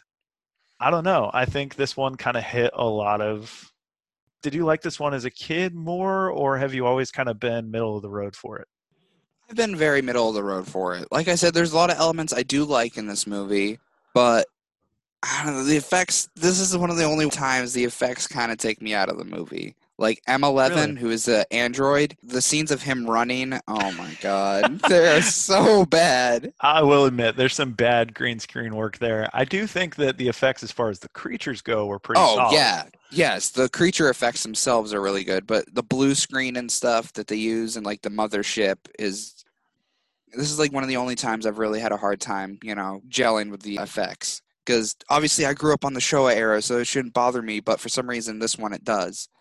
But um, they do actually have one plot line for the time travel that makes sense and they commit to it. And that is you can't bring one person to the same point in time. Like you can't bring a future person to their own past because that would Yeah. just create a time paradox. And I'm like, that actually makes sense. And I'm glad they kind of ran with that and kept it the same. True, but I also wonder if creating any rules kind of opens yourself up for criticism at that point, right? I feel like that's maybe where that may have been a, a bad move on their part because I feel like for a lot of people, the time travel stuff is not going to work. I mean, if you're someone who likes to sit there and pick apart any sort of element or rules to something established in a sci-fi film this movie's really going to give you a headache and you're going to be pissed off however if you're someone like myself who can just go sure and rolls with it because my thing is the only thing for me that the only stipulation i have with things like this being introduced things like time travel are is that it needs to be good for the story. Does it pay off the story in an interesting way? And I think by them essentially going back in time and replacing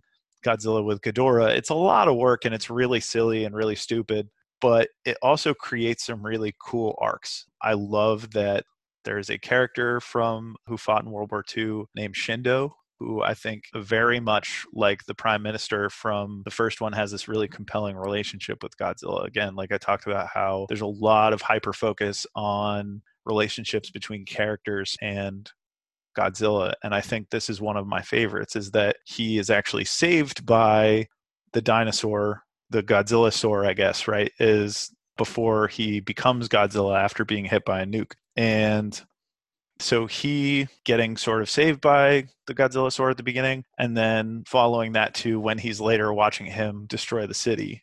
We'll wait a little bit till I get to how that pays off. But to me, it was again a scene kind of mirroring the scene in 84, where I feel like it was just really powerful and really well done. I liked the character of Emmy a lot. She's one of the Futurians who kind of thinks that she's doing right, but the other two Futurians have something else up their sleeves. So she sort of turns on them halfway through the movie. And eventually, after King Ghidorah is killed, they recreate Ghidorah as Mecha King Ghidorah and sort of this hybrid between Ghidorah and Mechagodzilla and she ends up piloting him to eventually fight as a protector against Godzilla. And I thought that was a pretty cool dynamic. I liked her little arc. I thought she was a cool character. And I also wish we got to see a little more of her later on. Of course, we get all sorts of crazy sci fi shit, like a very Terminator inspired robot here, which I think now would be a good time to have the conversation that these movies are very heavily influenced. There's something in almost each of these that feels heavily influenced by a movie that was popular at the time. Like Biollante had, like I said, a lot of like Cronenbergy horror moments. This one had Terminator. We see some other stuff in movies later. So I feel like you definitely get a lot of that. Josh, how did you feel about the concept of the whole Dorats, sort of the recreated origin story of Ghidorah? How did you feel about that? Or why don't you explain first what they do exactly and then All right. go from there? All right. Yeah. So with this one, King Ghidorah is no longer an alien, sadly. So they go back in time to erase what would become Godzilla because he's just strictly a dinosaur. It's not really explained how the hell he survived all the way up until then, but hey, cool. I love the fact that they're still with the anti nuclear message, you know, that Mhm. it's the nuke that still creates Godzilla no matter what. They drop off these three little adorably terrifying things known as the Dorats. There's Mhm. three of them. They uh, leave them on Lagos Island to be exposed to the radiation that Godzilla gets hit with, and but instead of you know Godzilla being created, it's now King Ghidorah, which I'm okay with. I actually liked it. I thought that was a cool way to reintroduce Ghidorah in a non-alien way. Well, are the Dorats technically aliens? No, I think they said they're something like cybernetically enhanced creatures. I believe Yeah. Yeah, they were strange little. genetically like, engineered. That's what I was going with. okay, that makes sense. So yeah, King Ghidorah's design looks amazing. I really dug his design in this movie. I miss his manes though, his little lion manes, which we sadly never see a return of. I do really like this design though. The longer horns and everything was sick. Oh yeah, he looks very menacing. Um, there is a couple shots of him flying that are a little stiff and a little rough to look at, but other than that, I really liked him. Yeah, to kind of circle back to Shindo, though, that's played by veteran Godzilla actor Yoshio Tsuchiya. Um, he was in Destroy All Monsters, Son of Godzilla, I believe Invasion of Astro Monster. I think this is the best he's ever done in any of the movies. He killed it in this one. We also get returning actor Kenji Sahara making a return after uh, his last movie was Terror of Mechagodzilla, but he had a very small role in that one. So it's Okay. nice to see him, you know, kind of return, which he actually appears in two other ones in this era. Mm-hmm. So that's cool. Megumi Odaka returns as Miki Saegusa yet again. Mm-hmm. And yeah, I did like elements of the plot to this one. Like I did like that we dived more into Godzilla's origin Mm-hmm. and everything.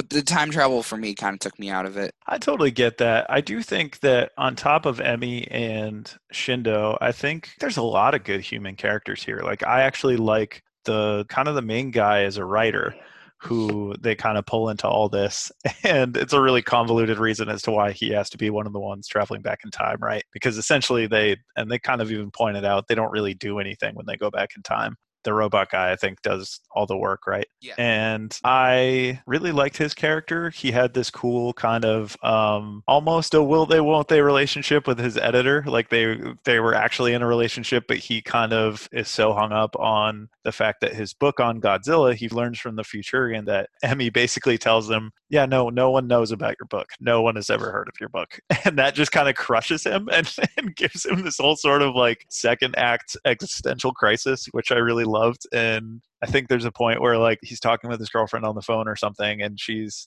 she basically is hinting at like getting married and he's like mentions something along the lines of like yeah yeah i mean whatever sucks no one knows about my book Yeah. like i don't know it makes him like likably narcissistic in a way you know and he, he snaps out of it as the story goes on. They give him kind of a well-rounded arc and I, I like that. I think there was a lot of good dynamics between the characters. It felt like these sort of they do that good ragtag group of like oh look at all these characters who are all very different kind of teaming up and i liked that. I liked their getting to follow them throughout the whole story. I do think that that chase you referred to where the terminator guy runs is a little that whole segment's probably one of the weaker points of the movie for multiple reasons i don't know if you caught onto it but there's a tarzan yell as their car crashes through the semi that's a bit much there's like a literal like yeah if you go back there's like a literal like, "Ah," like it's I it's thought it was just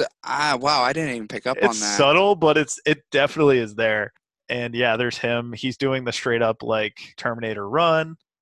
There's a there's a couple dopey moments in this. Some of it I, I really liked, like the Emmy talking about their whole once she discovers what the two white guy aliens once she discovers what their plot is to replace Godzilla with Ghidorah, she goes, "This is pretty much terrorism." And it's like, "No, Emmy, that's just plain terrorism."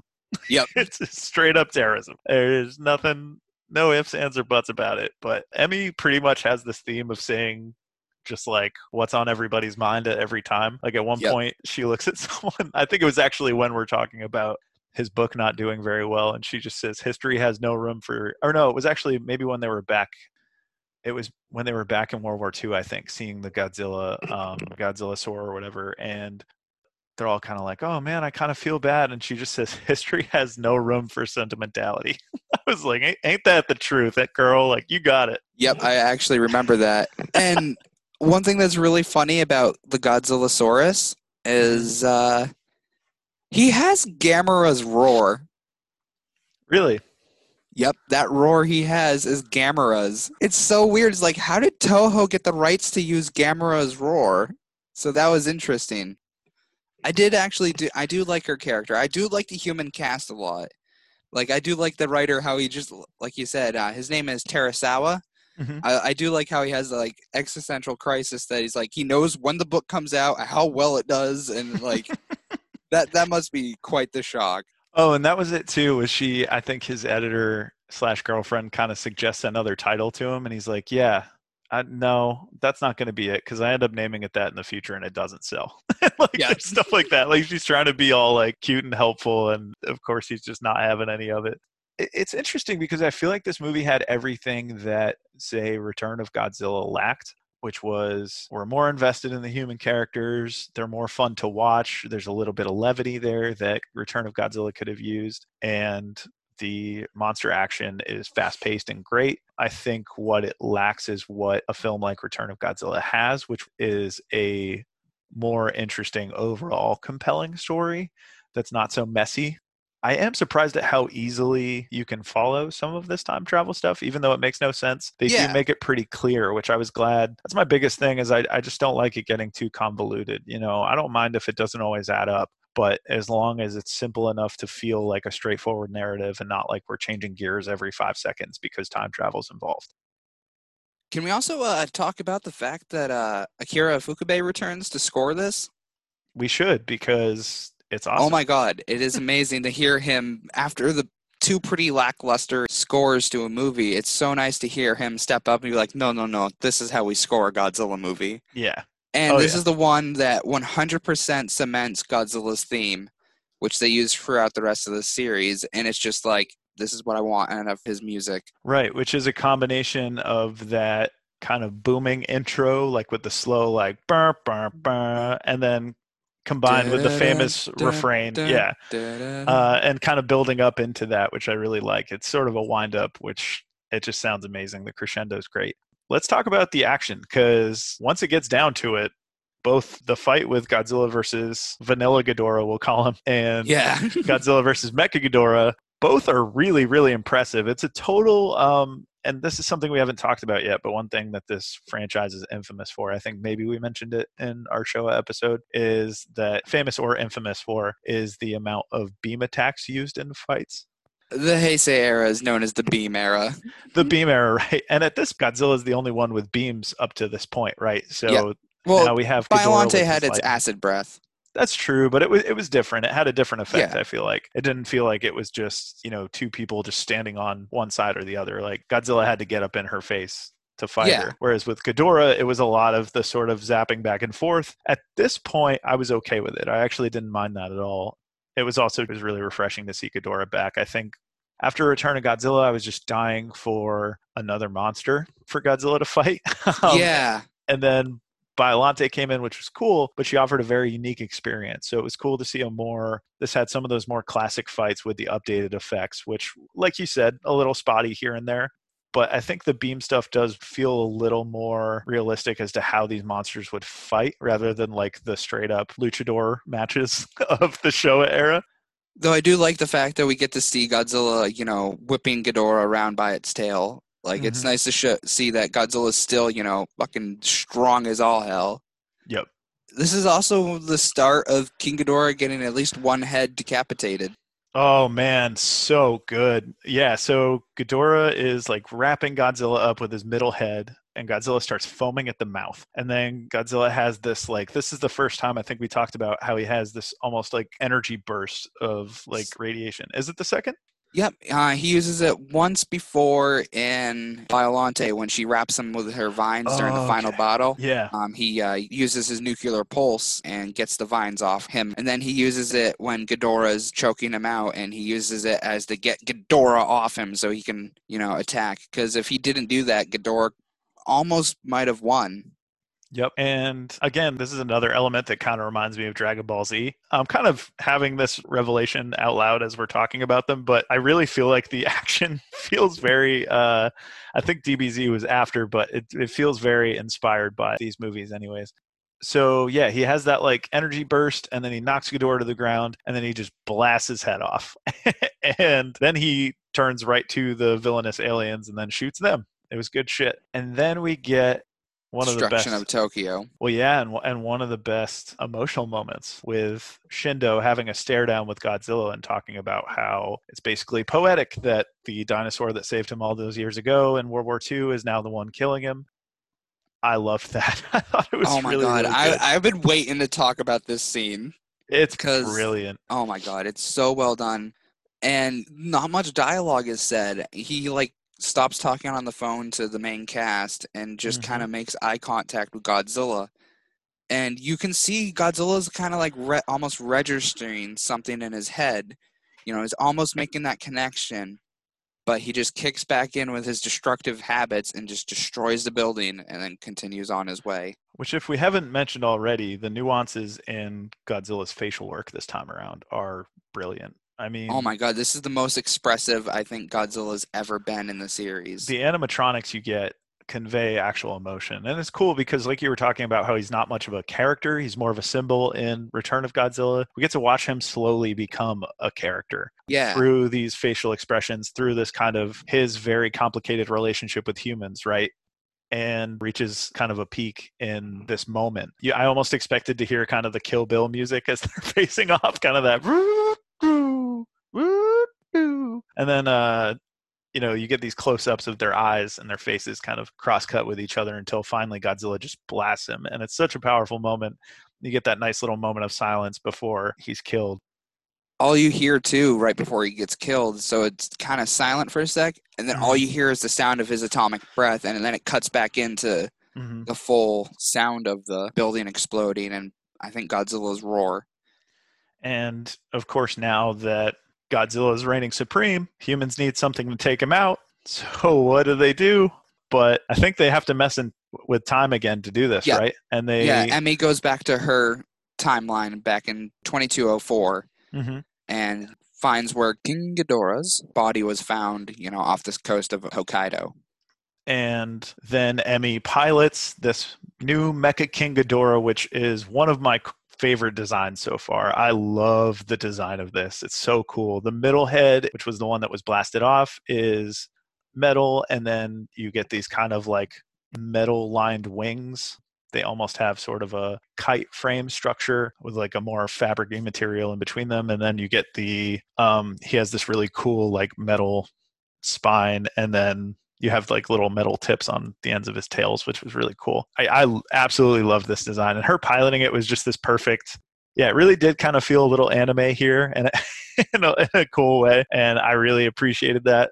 And it added this new element because I think up to this point we hadn't seen a lot of like a human up against Godzilla with something that could actually take him down. And then of course she ends up using sort of that weird like clamping device that like Yeah. stabs into him, picks him up and then drops him in the water, which I I'm always very confused by when their solution to taking out Godzilla is to drop him in the water because he's from the water, but I'm not going to read too far into it. It's i think they're just trying to get him out of japan be like go go back Yeah. to the ocean exactly right like get out of here it's like you know locking your animal out of a room you know you're like Yeah. all right go go go do your thing yeah i feel like i like this one way more than i should watching it there were a lot of glaring flaws but i didn't care because i just had so much fun with it. Maybe i'll feel differently upon rewatches but for me this was one of the most fun.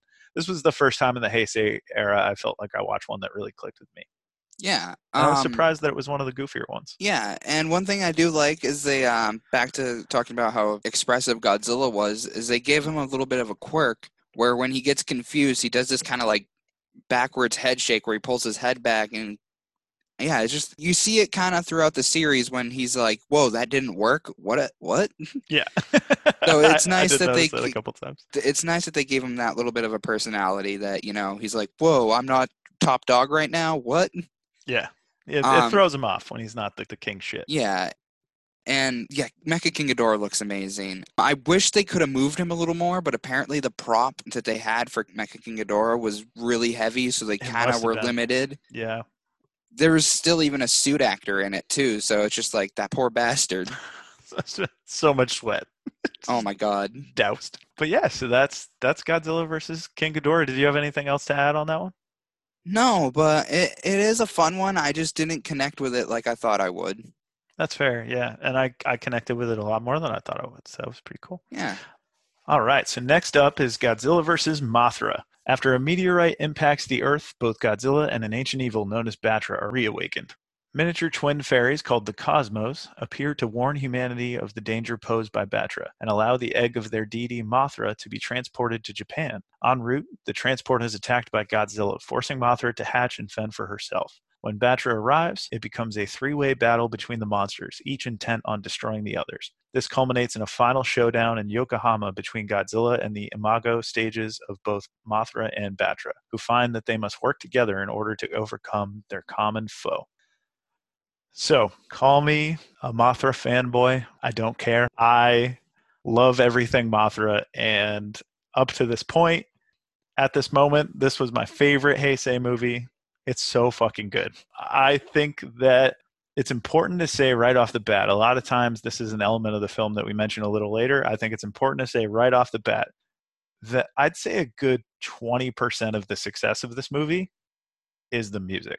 This movie has the best score of any Godzilla movie so far, and it takes a lot of the motifs from the original Mothra vs. Godzilla and just blows them up to this big cinematic level that makes this movie feel a lot like you're just watching this like visual concert half the time and almost like something like Fantasia or something, just in how beautiful the moments are done.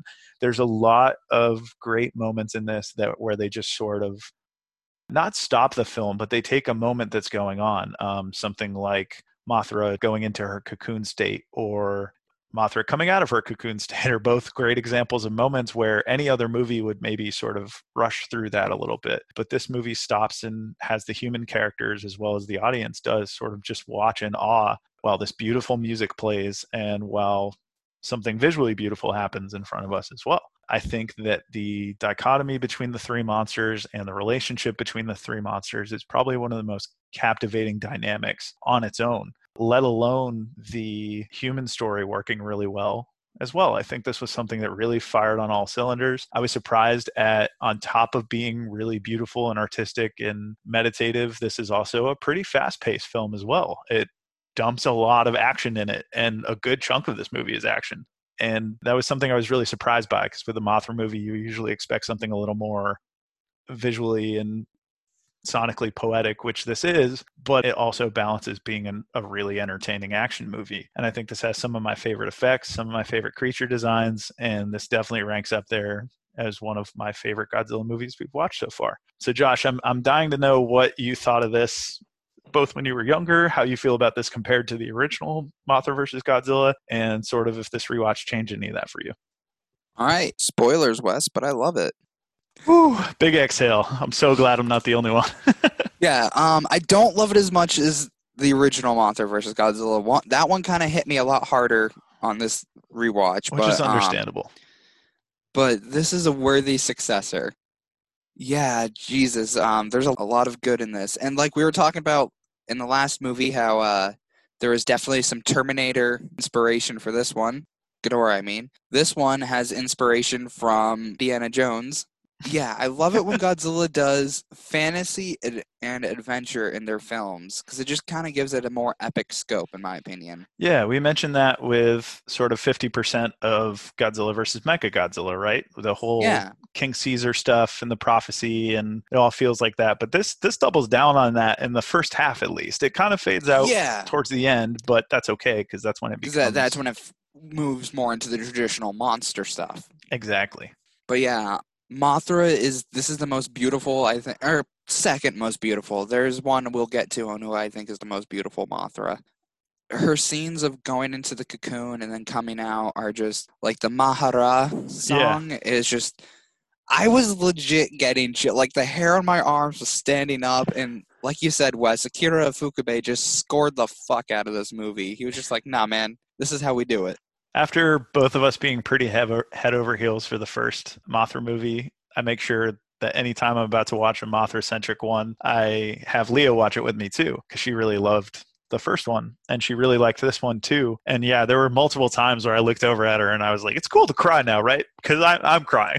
and uh, multiple occasions. I mean, maybe three or four. And you know, this is a good movie when, you know, obviously the music helps a lot but it's not just this hollow manipulation. A lot of these moments are built really well up to this point, and I think they do a great job of establishing what Mothra is and is a symbol of. And that's something we'll get into later. But I think when she's in a movie, it immediately injects this heart and soul that you don't really have in other Godzilla movies. And not to say that those are lacking, it's just that they then have the job of replacing that with something as captivating as what Mothra adds to a film. But I think a Mothra movie to me, so far, from what I've experienced, kind of almost starts at this much higher minimum than the others because one i think the music becomes a lot more inspired i think there's a lot more I think it's interesting that a lot of her themes are sung rather than being orchestral like Godzilla's. I think that's a really cool difference between their music. And one thing I really appreciate that the uh, Sony Blu-rays do is they translate the lyrics for the audience to be able to read Yes. along with it. That was really Which- cool. Because now I finally more or less know the lyrics. Don't ask me to recite them, but I know them at least. yeah. And I knew this movie was going to be special for a couple of reasons. One, obviously Mothra's in it, so I was going to love it. But they waste no time creating this epic atmosphere at the beginning. And the credits do this really cool thing. I don't know if you noticed this, but when a very like key point in the music reaches in the opening credits, uh, Akira Ifukube's name comes up. And when they show the landslide revealing Mothra's egg, the name of the special effects director comes up. So now I don't know how intentional that was, but that was something I noticed that I was like, this movie already feels very deliberate. It's not just this, it could very easily be these generic shots, just kind of and throw in the credits when they appear naturally, but it felt very deliberate in how they did that. And immediately I was like, okay, there was a lot of a lot of love put into this one. Not that there's not in all of these, because like we said, that's something inherent with these is it feels like directors even the ones I don't connect with as much, I can feel a love for what they're doing watching these films. So this one especially felt like they were just clicking on all cylinders. I just adore this one. Um, to me, the plot could have used a little more working. They're a little heavy-handed on the themes of the movie, which has always been pro like environment, anti big business, and everything. That's been a mainstay of Mothra, and I love that. That's where her films kind of, you know, deal with. Punk rock But- Mothra. Yep. I just wish that they were a little more subtle, like uh, Honda was in his take in the series. But I do appreciate that that they were staying true to what Mothra was. I I agree. I think for me, I didn't mind the heavy-handedness so much because again, we're coming off of Biollante a couple movies ago, where they literally look at the screen and tell you that humans are the real monster. So I mean, I didn't mind the heavy-handedness so much. Again, I think a lot of my bias towards this character. I think Mothra's just such a captivating character, and again, I'll I'll get into kind of a theory I have with her relationship with Godzilla a little later, but I just want to first kind of list some of the story elements we start off with. So you sort of have this Indiana Jones type stand in who. What's the first mission he's on? Is it like this? He's uh, just in some ancient temple. I believe it's in the Philippines. Yeah. Um, he's just raiding a temple, like looking for some treasure, and he causes the temple to collapse in on itself. Very Indiana Jones esque. Yeah. The And, scene uh, with he- the stairs was really cool where they fall out from under him.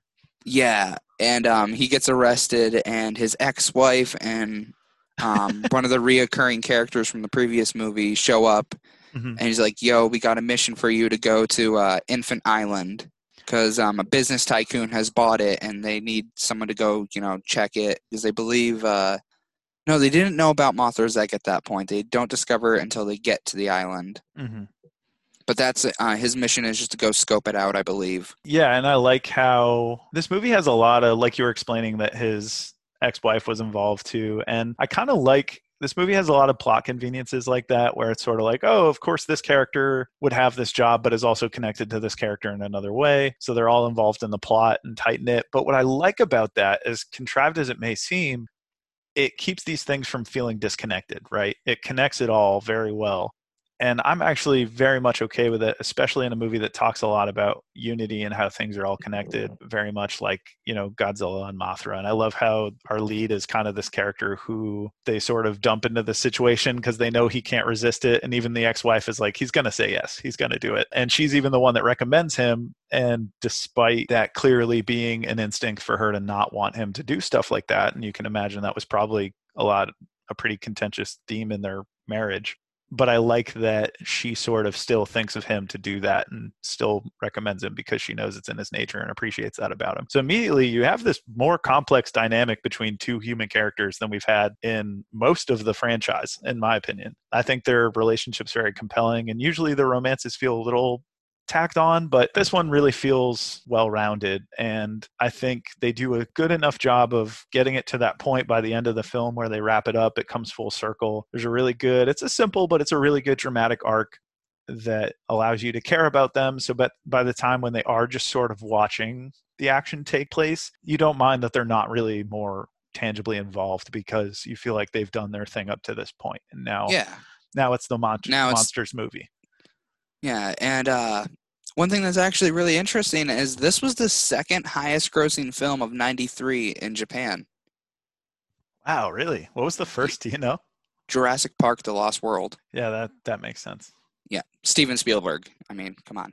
That makes sense. Oh, actually, total callback here, but I think it was either Ghidorah or Biollante. There's a colonel named Spielberg. Do you, Yep, that's, you- or uh, Major Major Spielberg. Yep, that was Godzilla versus Ghidorah when they uh, time travel back to the Lagos Island, and Yep. one of the colonels is like, "What are you going to tell them we were invaded by little green men?" Major Spielberg. Yep, That was Which a very on the nose.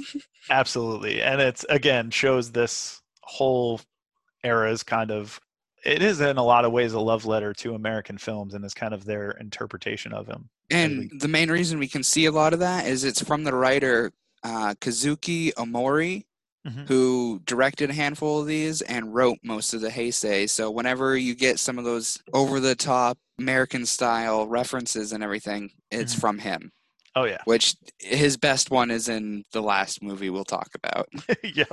So yeah, we get a lot of cool stuff, sort of this Indiana Jones adventure setup. And while the the human stuff is so compelling, movie also wastes no time to get to the monster stuff. So we established that there's Batra, who is essentially this anti-Mothra, created by a lot of the same things as Mothra, but more the bad side of it. And I really loved that dynamic there. And Batra's reveal is very they did a good job of making him very unique. He has this sort of larval form like Mothra does, but he looks less like a little dog turd like Mothra's larval form and more like a the head of a Power Rangers villain, I guess, with like a little slug body. and it has like a, this cool like jagged horn at the front.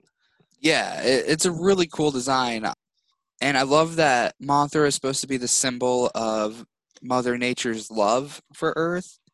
And Batra is like the symbol of Mother Nature's hatred and everything, which is a cool concept.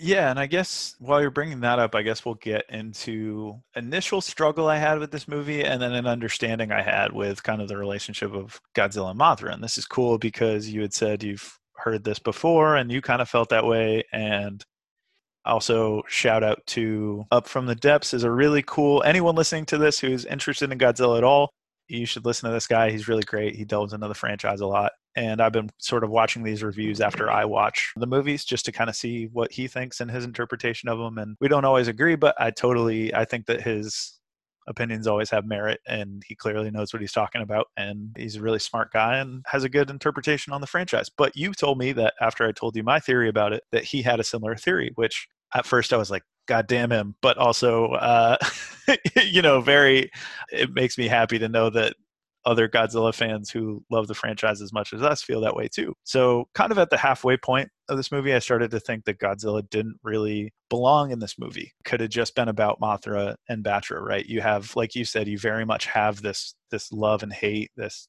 black and white between the two of them. What I realized is when you watch this movie as a part of the whole series, Godzilla's sort of become a piece of the mythology in this world that the movies take place in and I feel like he's really the symbol of nature's wrath, right? Like he's the vengeance lashing out at Earth and humans. And so he's not really, he doesn't really care who's right and who's wrong. He just knows that these people have done this to him. Whereas Mothra is a symbol of its mercy. And I feel like both of them tend to, they have dabbled in the other philosophy before we've seen we actually see in a really kind of tragic portion of this movie we see mothra become vengeful because she's basically met by just getting shot at. So we see her lash out violently against the city and humanity and that's really heartbreaking because we know you know she doesn't having want to. yeah, having seen the franchise, we know she's not like that, which is another thing that, you know, you could call it, it could very easily be a weakness of these films, having to see certain ones to understand others. But I don't really think so. I think these movies work, as I explained with Destroy All Monsters, I think these movies work as pieces of a whole. And I, I think you would still get a lot out of it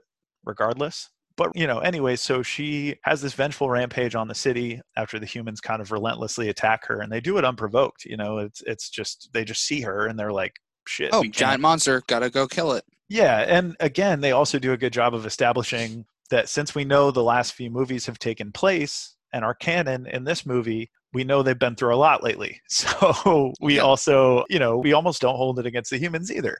But yeah, so obviously Mothra delves a little bit into the vengeance side of things. Godzilla delves a little bit into the mercy side of things. But each one mostly stays firmly rooted in their philosophy that they represent, forever emulating different sides of the same coin. So it feels pretty natural that, very much like Batman and the Joker, you can't have one exist without the other. And every time they're together, it's always a dynamic moment. You know, it's always captivating because they are so different in that regard. And I actually found Batra is kind of an in between of these two, right? Like I kind of felt like if you want to compare it to like the Dark Knight, right? Like Batra was kind of the Two Face. Uh, Batra was the one that, except from the opposite side, like kind of started off feeling vengeful and then eventually came around to Mothra's side, you know, which Yeah. we'll get to. But yeah, I just thought that was something really interesting about this. And I think that the fact that these movies do acknowledge that they're always aware of Godzilla's presence looming over, I think it, it creates for this really captivating atmosphere that you don't have in any other film franchise where, you know, even if you forget it's a Godzilla movie watching it, there's that fear of he could pop up and fuck shit up at any time. And I think that creates a really interesting dynamic with this franchise that's unique to it. Yeah, and I absolutely love that about it too. Because I love that Godzilla is depicted as a force of nature in this series. He's not like the gung ho superhero he became in the uh, Showa films. He is back to his roots as just he's a force of nature and he does what he wants. You know, no regard to, you know, humanity or even other monsters, except for one we'll get to in the next movie. I think this might actually be my favorite uh, Heisei design. Is either this or the 94 suit, but Godzilla looks amazing in this movie. And when uh, he busts out of the volcano to uh, Ifukube's score is just badass and menacing. yep. And can we also bring up the fact this is now the second time he's erupted from a volcano in this series? Yeah. This is now the second, and, and just the short of his time span and everything, he's already boom two volcanoes, whatever. If you're going to show up to a party, what option looks better than popping out of a volcano? I know, right? I don't think there's one. Want to skip to the final battle a little? Yeah, Oh, because I think. Oh, sorry. Go ahead. uh, I actually just had a brief thought of uh, something I want to quickly mention is uh, Mhm. when we get to see Batra do its rampage before it, you know, fucks off and fights Godzilla and Mhm. Mothra for the first time. There's a scene where he's uh, burrowing under one of the cities, Yeah. And it reminds me of the graboids from Tremors because you just see the dust trail before it erupts out of the ground, and I just I had to make a note of that because I think Tremors came out maybe two, three years before this one. So I Mhm. just wanted to reference that. That they uh, made me think of that movie. yeah, and I could totally see that. A couple things I want to bring up before we get to the finale is so that human story, right, is at one point, so that the ex husband, the ex wife, they kind of have to reunite for this mission. And then they're at the airport at one point to meet up with their daughter. And he sees the daughter before the ex wife does. And the girl doesn't quite see him. And so he basically hightails it before she can reunite with her parents. Uh, so she just sees her mother and asks where her dad is, and she looks around to find him, and he's not there. And then we cut to the scene of him like looking at them from afar, having bailed from that area in the airport, and he's almost like tearing up. I think it's important to mention this guy does a really good job of playing that sort of like Han Solo, Indiana Jones type, but also plays these human moments really well. And it was a moment like this. This is an example of you can do so much with a character in such a small bit of time. You know, uh, like I said, this movie has so much monster action, but a moment like that can be so good. And then, you know, it can go a long way. And then they finally come together later when the building is almost destroyed by Mothra going on a rampage. And it reveals, we also reveal a little bit before that, that he's about to sell the Cosmos, which the Cosmos are the pretty much they are the Shobijin from the original movie, just renamed. And he's about to essentially sell them. And we find out that he basically chooses not to do that because his family would be very disappointed in him. So he kind of has to choose what he's going to prioritize. And him choosing to prioritize with his family, like I said, it's a very simple dynamic, but it's enough to sort of relate to this character, I feel like. I totally thought I wasn't quite paying attention to all the dialogue because it is hard to, for me at least, to read subtitles and watch what's going on at the same time. I'm s- still working on getting better at that. I totally thought he was trying to get the fairies back from the evil corporation that had them at that moment. No, so the first guy steals them. There was that Yeah, guy who was with him, Ando, Yeah. who steals them and brings them to the company, and then he steals them from the company and then tries to sell them. And the wife has to, the ex-wife Okay. convinces him to not sell them. And I like that because we really, Leah and I were both talking, we really like that character. And then halfway through, we're like, oh man, is he going to be a shithead? And like the idea of him, it was such a, for me, it was a pretty daring choice to show that with him, considering he was like the biggest heart of the film so far. So I love that they weren't afraid to kind of show this flawed side of him and then eventually have him overcome that by the end. And by the end, you know, you get this very, it's very literal, but, you know, instead of his sort of more unkempt appearance up until this point in the movie, he's in like a suit and his hair is all combed and he chooses not to, he chooses to hold on to the cosmos. And then, yeah, so we get the really beautiful stuff with Mothra going into her cocoon form. And then just in time for Godzilla to show up and say, fuck you, city. And then now we can, of course, get into the action. The action is a little stiff, but it's really cool at the same time just because they're mainly dealing with two flying puppets opposed to, you know, two people in suits Sure. battling it out. It's a little harder to do flying props sometimes. Mothra like still pretty good here, though. Yeah, I was about to say Mothra still looks beautiful. Like when she comes out of her cocoon and like flaps her wings and flies away for the first time. Dude, it's beautiful. That is beautiful right there. It's so Like- amazing. And the slow build up to it too, like when she comes out of the cocoon and like one wing, you see one wing kind of pop out of the right, then another pop out of the left, and it's just such. And again, of course, they have Shobijin or Cosmos music playing during it, and it's just, oh, it's so amazing, and it gets Yeah. me every time. And I think that was another moment I was just like, yeah, I had my hairs stood up on my arm, and it was a oh, perfect Oh, same. combination Same. of visual and sonic just like majesty all you know not to be too hyperbolic but you know really kind of all working on the same level One thing I found very interesting to kind of harken back on the whole Mothra and Godzilla being two sides of the same coin is Godzilla feels like a wild card in this movie.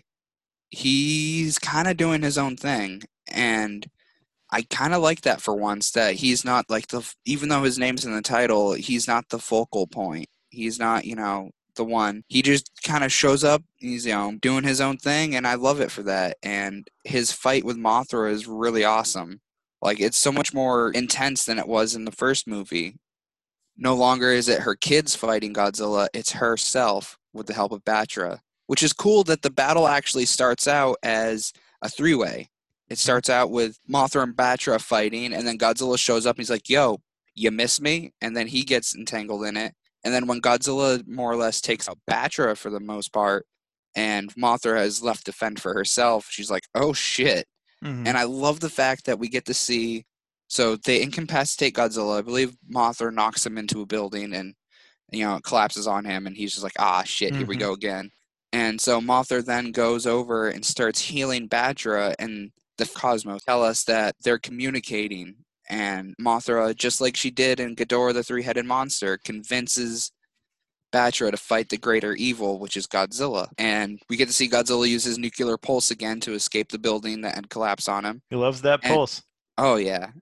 Yeah, the fight is awesome because there's a shot that you had mentioned that I have is mentioned as well as we see from like the people on the streets point of view, we just see the sky and we see like Mothra and Batra and then Godzilla's all their beams are like flying through the sky and it's just it's so cool. There's No, no, there's, like- music. it's just those three beams just kind of like shooting in the distance and the sound design is so good you just hear like zoom, zoom, pow, and they're all different colors and it's yeah it's really it's really cool. And to go back to kind of the beam fighting i feel like it works better here i think because this in earlier iterations mothra didn't have any beam attacks and this was the first time they gave her those and they give them to batra as well. They do a good job of making all the beam attacks look different very much reminds me how you look at something like you know Kylo Ren's lightsaber, right? Like has this very like chaotic energy in the movies, and I feel like that they sort of do that with Batra's energy a little bit too, which is really cool. You see a lot of stuff like that where it's particular to the character. So even if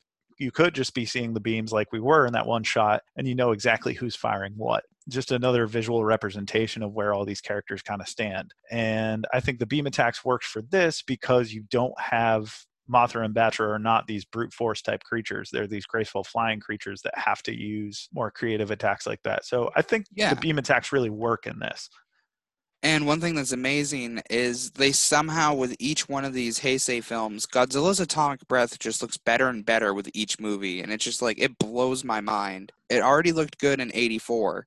So to have Mhm. it look even better just a few movies later, it's just like, Jesus, you guys, you're doing a great job with that. And there's something about it coming out of the the suits instead of it coming out of a CG creature that just helps you. It's the perfect use. of- feels more of real. CG and effects, yeah, of computer effects. Where yeah, we don't feel.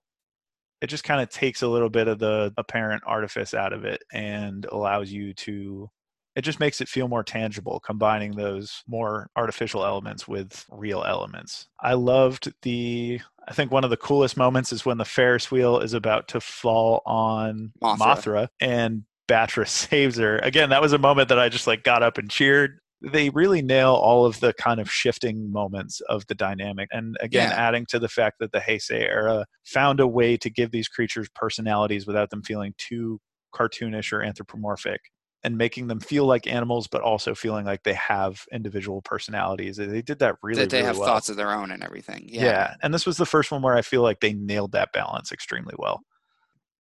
Yeah. So I feel like overall, this is just a beautifully shot film, really well acted film. The effects are incredible. And this one was definitely a huge highlight for me. And I think it's important to point out that this was where I started to get that feeling again, which I was really hoping I'd feel again when we saw the original Mothra and Ghidorah in the Showa era and kind of that feeling like you're just riding this high of like all these good movies. And this for me was really felt like we were in a good streak. And so yeah, so the last thing I wanted to mention about Godzilla versus Mothra was actually how this film wraps up. Like the rest of it, it's all very lyrical and poetic. You know, we see our respective send offs for all our characters and the monsters, of course. And you do have sort of this mirroring shot of all the human characters waving goodbye to Mothra, just like you would in most Godzilla movies. However, what was really cool about this is that Mothra flies off and up into space, and they follow the shot. And it, at first, I was like, "Oh boy, is this going to be cheesy?" But it actually works extremely well. And of course, we have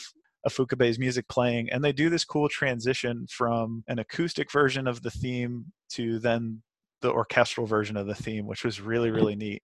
And that theme is the Sacred Springs from the original Yep. Mothra versus Godzilla, which blew my mind when I first when it clicked with me. Oh my God, that was that theme, and I was like, It's so good. it was yeah. so beautiful. They Another this- scene that gave me chills. Yeah, they do this almost um it feels like almost a more tropical acoustic rendition of it beforehand and then they go straight into beautiful orchestral version, the full version. And I don't know if this was an error in the the version I watched cuz I watched a stream version and I don't know if for some reason they couldn't show the end credits or what. But did this happen for you where after Mothra flies off into space it cuts to black and then instead of credits it just stays on black and the music plays and i don't know if you had that experience but for me it was weirdly beautiful and again led to me weeping because i'm a big I'd have to rewatch it. I don't-. I think my I think my version does play the full credits okay for with me the music it, playing. it didn't do any credits it just kind of cut to black and it almost made it more affecting for me so that was something i just wanted to ask you but Yeah, no, I think it um stays the same. Nice. Uh, Like it does the actual credit roll and everything. well i recommend watching it when it cuts to black sometime because it's it's pretty emotional it's pretty good I'll have to do that then. One thing I kind of realized while watching through this one again is it felt like a really good combo of all the previous Mothra movies. You had like some elements from the original Mothra, Mhm. then elements from Mothra versus Godzilla, and then just more elements of the Godzilla franchise as a whole. So it felt like a good combination of all those combined. I, it- I don't think you really really could get much better than that for a combo.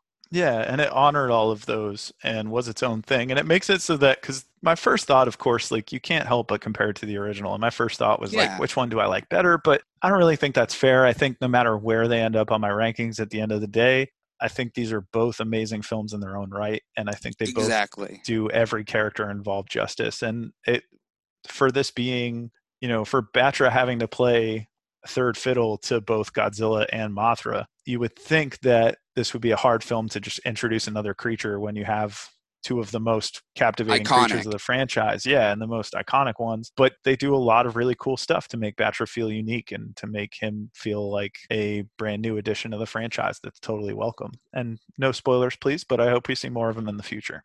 Yeah, no problem, man. I won't spoil anything. I know you got my back. But yeah, so that's Godzilla versus Mothra.